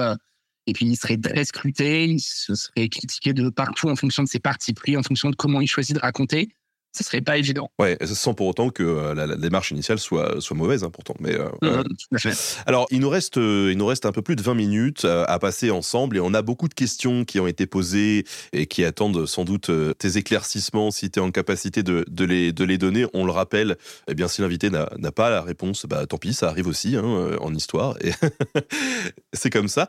Docteur Bagarre qui nous demandait si, en parallèle de, de l'hygiène, alors pour rebondir tout à l'heure sur les, cette histoire d'épilation qui m'a beaucoup plu. Est-ce que les normes en termes de nudité et de mode féminine se sont métissées aussi? Et si oui, est-ce que ce métissage a été euh, remarqué ou euh, condamné? Remarque, euh, bonne question. Réponse classique et frustrante, on n'a pas de source, puisque les sources parlent très très très peu des femmes, comme partout à cette époque. On n'a évidemment pas de sources écrites par des femmes, donc on peut très peu savoir concrètement comment les femmes s'habillaient à l'époque, ce qu'elles faisaient les quelques exemples qu'on a, encore une fois, c'est voilà, c'est cette lettre de Jacques de Vitry au moment de la cinquième croisade, où pendant qu'il critique les Orientaux pour dire qu'ils font n'importe quoi, il dit également que euh, sous l'influence des Orientaux, euh, ils sont devenus euh, jaloux de leurs femmes et que les femmes vivent cloîtrées chez elles et qu'elles n'ont pas le droit de sortir pour voir leurs amis et que ça aussi c'est n'importe quoi. donc là, on pourrait penser, on pourrait dire ah ok, on a une une adaptation avec une forme de voilà de repli des femmes sur l'espace domestique qui pourrait correspondre à une évolution. Mais vu que le but de la lettre de Jacques de Vitry, c'est pour dire euh, les Orientaux sont vraiment des débiles, ils font n'importe quoi, c'est quand même un peu à prendre avec des pincettes. Et ça permet pas de dire à l'époque, les femmes n'avaient pas le droit de sortir de chez elles, puisque c'est ce qu'il veut nous dire, donc euh, prudence. Alors on va partir un petit peu dans tous les sens, hein, puisque c'est des questions qu'on a accumulées au fur et à mesure de l'émission euh, et qui rebondissent un peu sur les trucs. Quelqu'un qui demande si l'Église, alors l'Église contrôlait pas tout au Moyen Âge, mais peut-on s'accorder pour dire que le sentiment de religiosité religiosité était très fort et qu'être athée, c'était pas courant. Oui, c'est vrai, bien sûr. Déjà, le terme de religiosité est bien plus approprié, donc euh, bravo de l'employer que le terme de foi, qui suppose une religion euh, intérieure, euh, centrée sur la vie spirituelle intérieure. Oui, oui, bien sûr. être athée, effectivement, c'est pas courant. Même pendant longtemps, on a pensé que c'était pas possible. ça fait maintenant, ça fait quelques années qu'il y a eu des recherches sur l'athéisme au Moyen Âge, où on voit qu'en fait, paradoxalement, c'est possible. C'est-à-dire que l'Église a une place pour les athées, en fait, l'Église autorise paradoxalement plus les athées que les hérétiques. C'est-à-dire qu'on le voit dans les scolastiques, par exemple, on a le droit de ne pas croire. Ok, c'est une erreur et on va brûler en enfer et c'est très mal, mais finalement, on dérange personne en croyant pas. C'est un truc personnel, c'est débile et c'est grave, mais tant pis. Alors que être hérétique, c'est vraiment être contre l'Église, c'est avoir d'autres pratiques, etc. Et ça, c'est pas possible. pareil pour les agnostiques, quoi, pour le doute. Il y a vraiment une place dans l'Église pour ceux qui doutent, ceux qui savent pas, mais quand même, faut pas trop jouer avec ça. On en a un bel exemple pour l'Orient latin. Il y a un moment où Guillaume de Tyr, il parle du roi Amaury en disant c'était un roi très intelligent, très curieux, mais quand même, il posait des questions un peu bizarres sur la religion. Et notamment, il dit à un moment, il m'a demandé euh, si on enlève la Bible, comment est-ce qu'on peut prouver que Dieu existe? Si on ne prend pas les textes Et euh, Guillaume répond en disant mais on peut pas enlever la Bible. Le roi répond en disant oui, mais c'est une expérience de pensée. Guillaume dit ok, mais on peut quand même pas enlever la Bible. Et puis après, il essaie de lui répondre uniquement sur la base rationnelle. Donc ça montre quand même qu'on peut pas aller trop loin, en tout cas quand on est euh, noble ou quand on est roi, dans la remise en question, en tout cas dans la prise de distance par rapport à la religion telle qu'elle est constituée. Mais ça montre bien qu'il y a aussi euh, énormément de questionnements comme on peut en avoir aujourd'hui et que finalement on est. Oui, absolument. Ça montre au passage qu'un roi euh, curieux et lettré, à un moment, demande à son confident, euh, mais quand même, qu'est-ce qu'on sait, qu'est-ce qu'on peut savoir de la résurrection, etc. etc. On parlait tout à l'heure du, bah, du fait qu'on on a des élites chrétiennes latines qui se sont appropriées finalement les vêtements des, des locaux. Est-ce que c'est purement culturel ou est-ce que c'est simplement parce que bah, le climat chaud et aride fait que euh, c'est plus confortable? Et est-ce que ce climat, il a impliqué d'autres trucs que des changements de vêtements, genre les techniques de combat par exemple? Ouais, alors c'est vrai. Alors déjà, le climat chaud et aride, euh, il est un peu moins que maintenant. Au XIIe, XIIIe siècle, le Proche-Orient est plus humide qu'il ne l'est maintenant. Euh, ce qui fait qu'il est plus, il est plus vert en fait. Hein, c'est des champs qui sont très fertiles. Donc ça veut dire qu'en fait l'image qu'on a en tête aujourd'hui de ce qu'est le Proche-Orient, c'est pas tout à fait le Proche-Orient qu'ont découvert les croisés. Alors ça, il fait très chaud. L'Anatolie, par exemple, euh, tout le monde le dit que c'est vraiment une traversée éprouvante. Mais à côté de ça, euh, par exemple, il s'arrête pendant l'hiver parce qu'il pleut trop, euh, etc. Donc c'est pas tout à fait le même climat. Par contre, oui, bien sûr, il y a eu des transferts dès la première croisade. L'anonyme normand note que les nobles, ils ont pris l'habitude d'enrouler un tissu au-dessus du casque pour empêcher la réverbération du soleil. Et il dit que c'est après une bataille contre les Turcs où ils ont vu les Turcs faire ça et qu'ils l'ont copié. Euh, voilà, faut vraiment imaginer, là, c'est une copie, quoi. Ils ont dû crever de chaud. Et puis, d'un coup, voir en disant, ah ouais, mais en fait, c'est pas con. Euh, paradoxalement, si on rajoute des vêtements, on a l'impression que c'est une mauvaise idée, mais en fait, ça isole mieux et donc, euh, c'est une bonne idée. Euh, voilà, donc ça, c'est tout simple. Et après, dans les techniques de combat, oui et non, finalement, on se bat quand même à peu près de la même manière. Je pense simplement ça rend plus nécessaire l'accès à la ressource en eau qui devient plus stratégique. C'est pas un hasard que ce soit comme ça hein, que Saladin euh, batte l'armée du royaume de Jérusalem lors de la défaite de Hattin. En fait, il réussit par un mouvement tournant à la couper du lac de Tibériade, à la bloquer dans un endroit où il n'y a pas d'eau, il n'y a pas de source, et à partir de là, il n'a plus qu'à attendre, sachant qu'à chaque heure qui passe, en face, ils sont un peu plus assoiffés, donc un peu plus crevés. Et finalement, il n'y a pas de bataille. Il y a un moment où les Latins disent euh, il faut qu'on tente d'aller au lac et ils se font battre puisqu'ils sont déjà trop fatigués à ce moment-là. Mais c'est des choses qu'on retrouvera en Occident à la même, au même moment il y a eu des batailles en Occident qui se passaient exactement de la même manière autour euh, du contrôle d'un point d'eau ou d'une rivière, etc. De là à dire que le climat a influencé les pratiques euh, militaires, je pense que je resterai un peu plus prudent. Alors tout à l'heure, on a évoqué un peu les échanges entre euh, ces États latins d'Orient et l'Europe, ce qui amène à une question dans quelle mesure des systèmes postaux ont été développés? Alors en France, hein, je, je, réponds, c'est souvent euh, Louis XI qui est considéré comme le gars qui a vraiment posé le système et tout, mais on imagine qu'avant ils échangeaient quand même. Et la continuité de la question, c'est c'était réservé à, à qui Est-ce que tout le monde pouvait envoyer une lettre ou pas? Et là, je préchote un peu, tout le monde ne sait pas écrire. Ouais, tout le monde, tout le monde sait pas écrire, tout le ne sait pas lire, même si on sait euh, qu'il y a plus de gens qui savent écrire que ce qu'on pensait à une époque. Euh, aujourd'hui, on dit que c'est à peu près 20-25% euh, de la population qui sait lire ou écrire. Non, je pense qu'un paysan latin autour d'Acre n'écrit de lettres à personne. je pense qu'effectivement, je ne vois pas comment c'est possible. Je vois pas par qui il pourrait passer pour faire remonter sa lettre. Il n'y a pas de système postaux. les nobles, oui. Le roi, oui.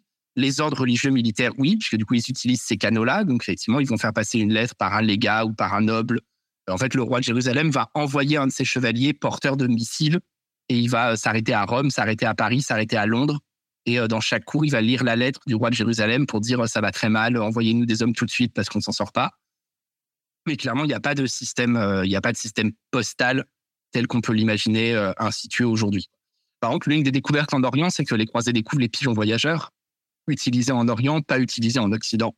À la même époque, hein, c'est un savoir qui s'est perdu D'ailleurs, il faut plusieurs années avant que les Latins comprennent comment ça marche. Hein. Pendant, au début, ils pensent que c'est des oiseaux magiques, puis ils pensent que c'est des oiseaux qui savent parler. Il faut un moment avant qu'ils comprennent que c'est des oiseaux dressés spécialement pour. Et là, pour le coup, c'est les communes italiennes qui sont les premières à copier la technique et à l'implanter en Occident parce que c'est hyper pratique, parce qu'un pigeon, ça va super vite et que ça permet du coup de diffuser des nouvelles très très rapidement. On nous pose la question des, prises de, de villes, notamment durant, euh, durant la, croisade. Qu'est-ce qui se passe pour les populations civiles? Alors, on a vu qu'elles étaient assimilées, etc. Mais euh, est-ce qu'il y a des fois où euh, bah, les populations potentiellement sont massacrées? Est-ce que on a des exemples de prises de villes qui sont relativement pacifiques Ouais, ça dépend des villes. Mais du coup, là, c'est comme en Occident. Il n'y a pas de spécificité liée à la croisade ou au fait de se battre en Orient. Il y a des prises de villes qui débouchent sur des sacs. C'est généralement le cas quand la ville ne se rend pas.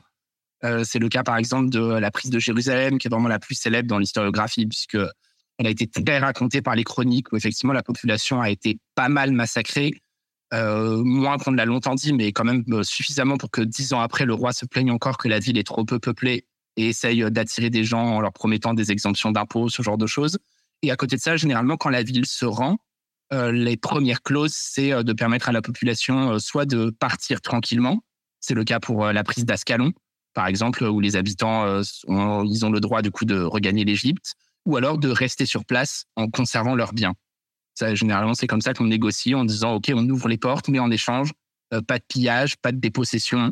Euh, les habitants gardent ce qu'ils ont, ils gardent leurs biens, ils gardent leurs boutiques, etc. Sachant qu'en fait, hein, évidemment, les assiégeants préfèrent cette solution parce que ça permet de récupérer une ville rentable, une ville fonctionnelle sur le plan économique et quitter le lendemain va pouvoir revenir à la normale, alors que récupérer une ville en ayant massacré tout le monde, bah, ça sert à rien. On a une ville qu'on peut pas défendre, qu'on peut pas faire tourner. Et donc, c'est vraiment totalement inutile d'un point de vue euh, économique et politique. Oui, d'ailleurs, vous avez ce mécanisme un petit peu dans euh, les euh, Total War, Medieval Total War, où à chaque fois que vous capturez un château, une ville, vous avez le choix entre rien faire, être gentil ou être méchant. Et quand vous êtes méchant, vous gagnez plus de thunes sur le moment, mais par contre, après, la ville est beaucoup plus galère à gérer. Quoi. Hum, absolument. On a, on a une question concernant bah, cette notion de, de croisade et en miroir à la Reconquista espagnole. Est-ce que c'est considéré euh, comme une croisade ou est-ce que c'est un processus euh, différent? Non, non, c'est considéré absolument comme une croisade. Hein, euh, tellement que très vite, enfin dès 1101, donc vraiment très vite, le pape il est obligé d'écrire aux nobles espagnols pour leur dire qu'eux, ils n'ont pas le droit de partir en croisade en Orient et que s'ils veulent absolument se battre, il faut qu'ils restent sur place et qu'ils se battent en péninsule ibérique. parce que sinon, on voit bien en fait l'attrait de la Terre Sainte est supérieur à l'attrait de Valence, de Tolède et de Cordoue. Et du coup, en fait, il a peur qu'il y ait trop de nobles espagnols qui aillent se battre en Orient et que ça ralentisse euh, la, reconquête euh, en Espagne. Donc, euh, donc c'est exactement la même chose. après, encore une fois, la croisade, en fait, c'est ponctuel. Quoi. C'est pas un phénomène global où le pape aurait dit pendant trois siècles, tous ceux qui se battent, il faut une bulle de croisade avec une cible précise et une exemption, une absolution précise qui peut être plus ou moins plénière et qui est souvent calculée en fonction du temps d'engagement. En fait, au bout d'un moment, tous ces trucs, ça se juridise et donc, on va avoir des bulles de croisade où le pape dit euh, si vous vous engagez pendant 18 mois, vous aurez une absolution plénière. Si vous vous engagez pendant 12 mois, vous aurez une absolution un peu moins. Euh, si vous mourrez, euh, vous aurez une absolution totale, etc., etc. Mais du coup, pour le coup, la péninsule ibérique, il y a des croisades en péninsule ibérique avec des bulles de croisade, exactement la même chose. On nous demande si Byzance n'est pas la grande perdante de la première croisade. Non, alors de la première croisade, non, certainement pas du tout. C'est un peu compliqué pour le Basileus, hein, Alexis Komnenen, de négocier avec les croisés, tout simplement parce qu'il ne s'attendait pas à ce qu'ils soient aussi nombreux. Donc, quand il se rassemble sous les murailles, euh, il a beaucoup à gérer. Et je pense qu'il essaye avant tout d'éviter que la ville soit attaquée, d'éviter que ça parte en cacahuète, quoi, parce que c'est fragile comme situation. Par contre, non, non, clairement, Alexis Comnène, il y gagne beaucoup. Euh, parce que les croisés, pendant qu'ils traversent l'Anatolie, ils gagnent. Ils remportent plusieurs victoires contre les princes turcs qui, à ce moment-là, euh, mettaient la pression sur Constantinople. Ça permet à Alexis hein, de redéployer ses efforts au nord contre les Bulgares, de stabiliser son royaume et en fait de commencer une longue période hein, où on a au moins trois ou quatre empereurs comme Nen, hein, Alexis, Manuel, Jean, euh, qui euh, reprennent vraiment Byzance en main, qui réorganisent les finances, qui réorganisent l'armée. Euh, Manuel Comnène va réétendre l'autorité de Byzance jusqu'à Antioche, ce qui n'était pas arrivé depuis plusieurs siècles, etc. Donc, non, non, clairement, la première croisade profite vraiment à, à Byzance. Il récupère Nicée, mais surtout, il repousse en fait la menace, euh, la pression turque qui était assez forte à ce moment-là. Et quid des relations euh, post-première croisade avec l'Empire byzantin du coup? Euh, Ça dépend, ça dépend des moments, ça dépend des souverains. Généralement avec le roi de Jérusalem, elles sont assez bonnes. ils sont assez loin, il y a des alliances matrimoniales. Le roi de Jérusalem va épouser des princesses byzantines assez souvent. Il y a même un moment où le roi de Jérusalem se rend à Constantinople pour négocier directement avec l'empereur. C'est la seule fois où le roi de Jérusalem quitte l'Orient latin, c'est pour aller à Byzance euh, pour discuter directement avec Manuel Comnène. Et puis pendant euh, au moins 20 ans, les deux euh, royaumes sont alliés pour essayer de prendre l'Égypte. les deux royaumes identifient très bien que l'Égypte, c'est la clé de voûte de l'Orient. Hein, c'est la région la plus peuplée à l'époque, c'est la région la plus riche. Hein. L'Égypte, elle est plus riche que l'ensemble des autres réunis. Et donc, il y a vraiment des alliances communes pour essayer de prendre l'Égypte. Le nœud du problème, c'est Antioche. C'est que l'empereur revendique la suzeraineté sur Antioche qui a longtemps été l'une des grandes métropoles de l'Empire, qui est une ville très peuplée, très riche. Et euh, sauf que le prince d'Antioche euh, latin a pas du tout envie d'être un vassal de l'empereur. Et donc régulièrement, l'empereur est obligé d'aller jusqu'à Antioche, de faire une grande démonstration de force, d'obtenir la soumission plus ou moins sincère du prince. Et ça, ça envenime un peu les relations. Et puis évidemment, après, il y a la quatrième croisade, et à partir de là, ça se reconfigure évidemment totalement différemment. Alors, on arrive euh, sur euh, la, fin de, cette émission, et il est euh, d'usage que je demande à notre invité quelques références bibliographiques ou autres. Hein. ça peut être du documentaire, ça peut être des films, justement, pour en savoir un petit peu plus sur le sujet du jour, à savoir les États latins d'Orient. Alors, qu'est-ce que tu pourrais nous, nous conseiller là-dessus ou sur, les, sur la première croisade, par exemple? J'en ai, j'en ai noté trois. la première que je conseille, c'est dans la collection Histoire dessinée de la France, euh, la collection de bande dessinée, la publiée par la Découverte. Donc c'est le tome, hein, le tome 7 qui s'appelle Croisade et cathédrale d'Aliénor à Saint-Louis, euh, rédigé par l'historienne euh, Fanny Madeline, spécialiste de l'Empire plantagenet. C'est une super BD, donc qui vraiment raconte pour le coup vraiment les, le temps des croisades, 12e, 13e siècle. Elle est, c'est très bien. Toute cette collection, elle est passionnante, très intelligente, très, très intéressante. Le deuxième, c'est un livre de Martin Aurel, dont tu parlais tout à l'heure, qui s'appelle Des chrétiens contre les croisades, publié en 2013, qui est très intéressant parce qu'il permet de rappeler qu'en fait, la croisade, ça n'a pas fait l'unanimité en Occident, parce que c'était une idée nouvelle, euh, une idée un peu bizarre, l'idée qu'on pouvait faire son salut en se battant, alors que normalement, le message fondamental du christianisme, c'est un message de non-violence, euh, de paix. Et du coup, dans ce bouquin, Martin Aurel, il montre qu'il y a eu des débats, il y a eu des critiques très fortes, y compris venant de l'élite ecclésiastique, par exemple, de chrétiens qui se sont engagés contre la croisade et du coup, je que c'est un livre intéressant, c'est même un livre un peu important, euh, puisque ça permet de casser un peu les discours manichéens, quoi, de dire, euh, ah ouais, au Moyen-Âge, c'est des bourrins qui partaient en croisade. Bah, en fait, euh, il y avait déjà des débats, des réflexions, des, critiques, autant qu'aujourd'hui face à d'autres phénomènes. Et le troisième, c'est une référence en anglais, parce qu'il n'y a pas grand-chose de référence en français. C'est un bouquin dirigé par Jonathan Riley Smith, grand historien anglais des croisades, décédé il y a quelques années, qui s'appelle The Oxford Illustrated History of the Crusades qui est la somme de références sur les croisades.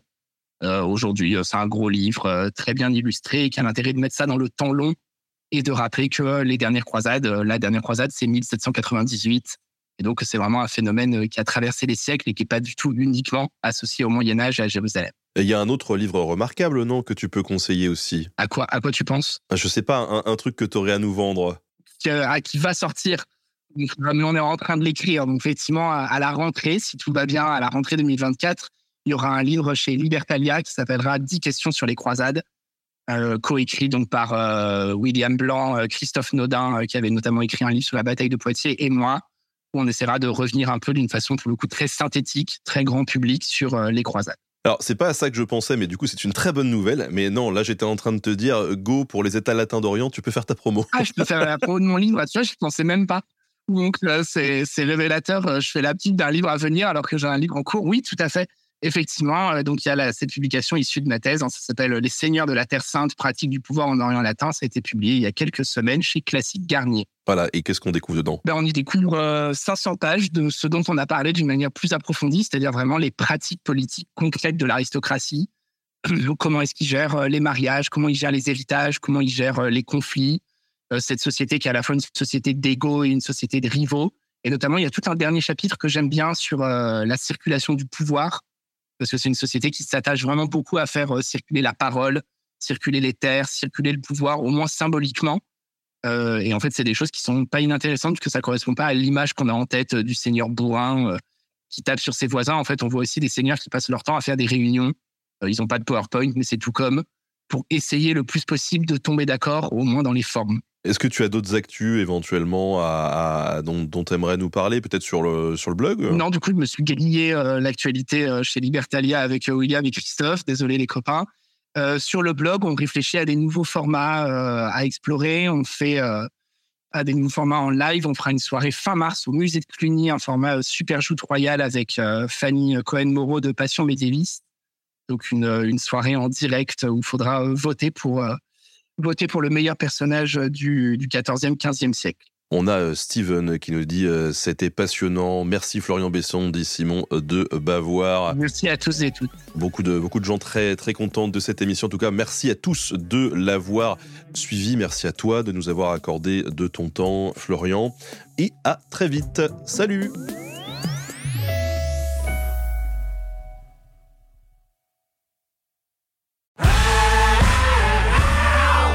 Si vous avez aimé ce podcast, vous aimerez aussi mon autre podcast, Callisto, dans lequel je vous raconte des mythes et des légendes. En attendant que vous nous suiviez sur Castbox, Apple Podcast, Podcast Addict ou toute autre plateforme qui propose cette fonction, n'hésitez pas à vous abonner. Vous pouvez même nous laisser une note et, soyons fous, un petit commentaire, je le lirai avec plaisir.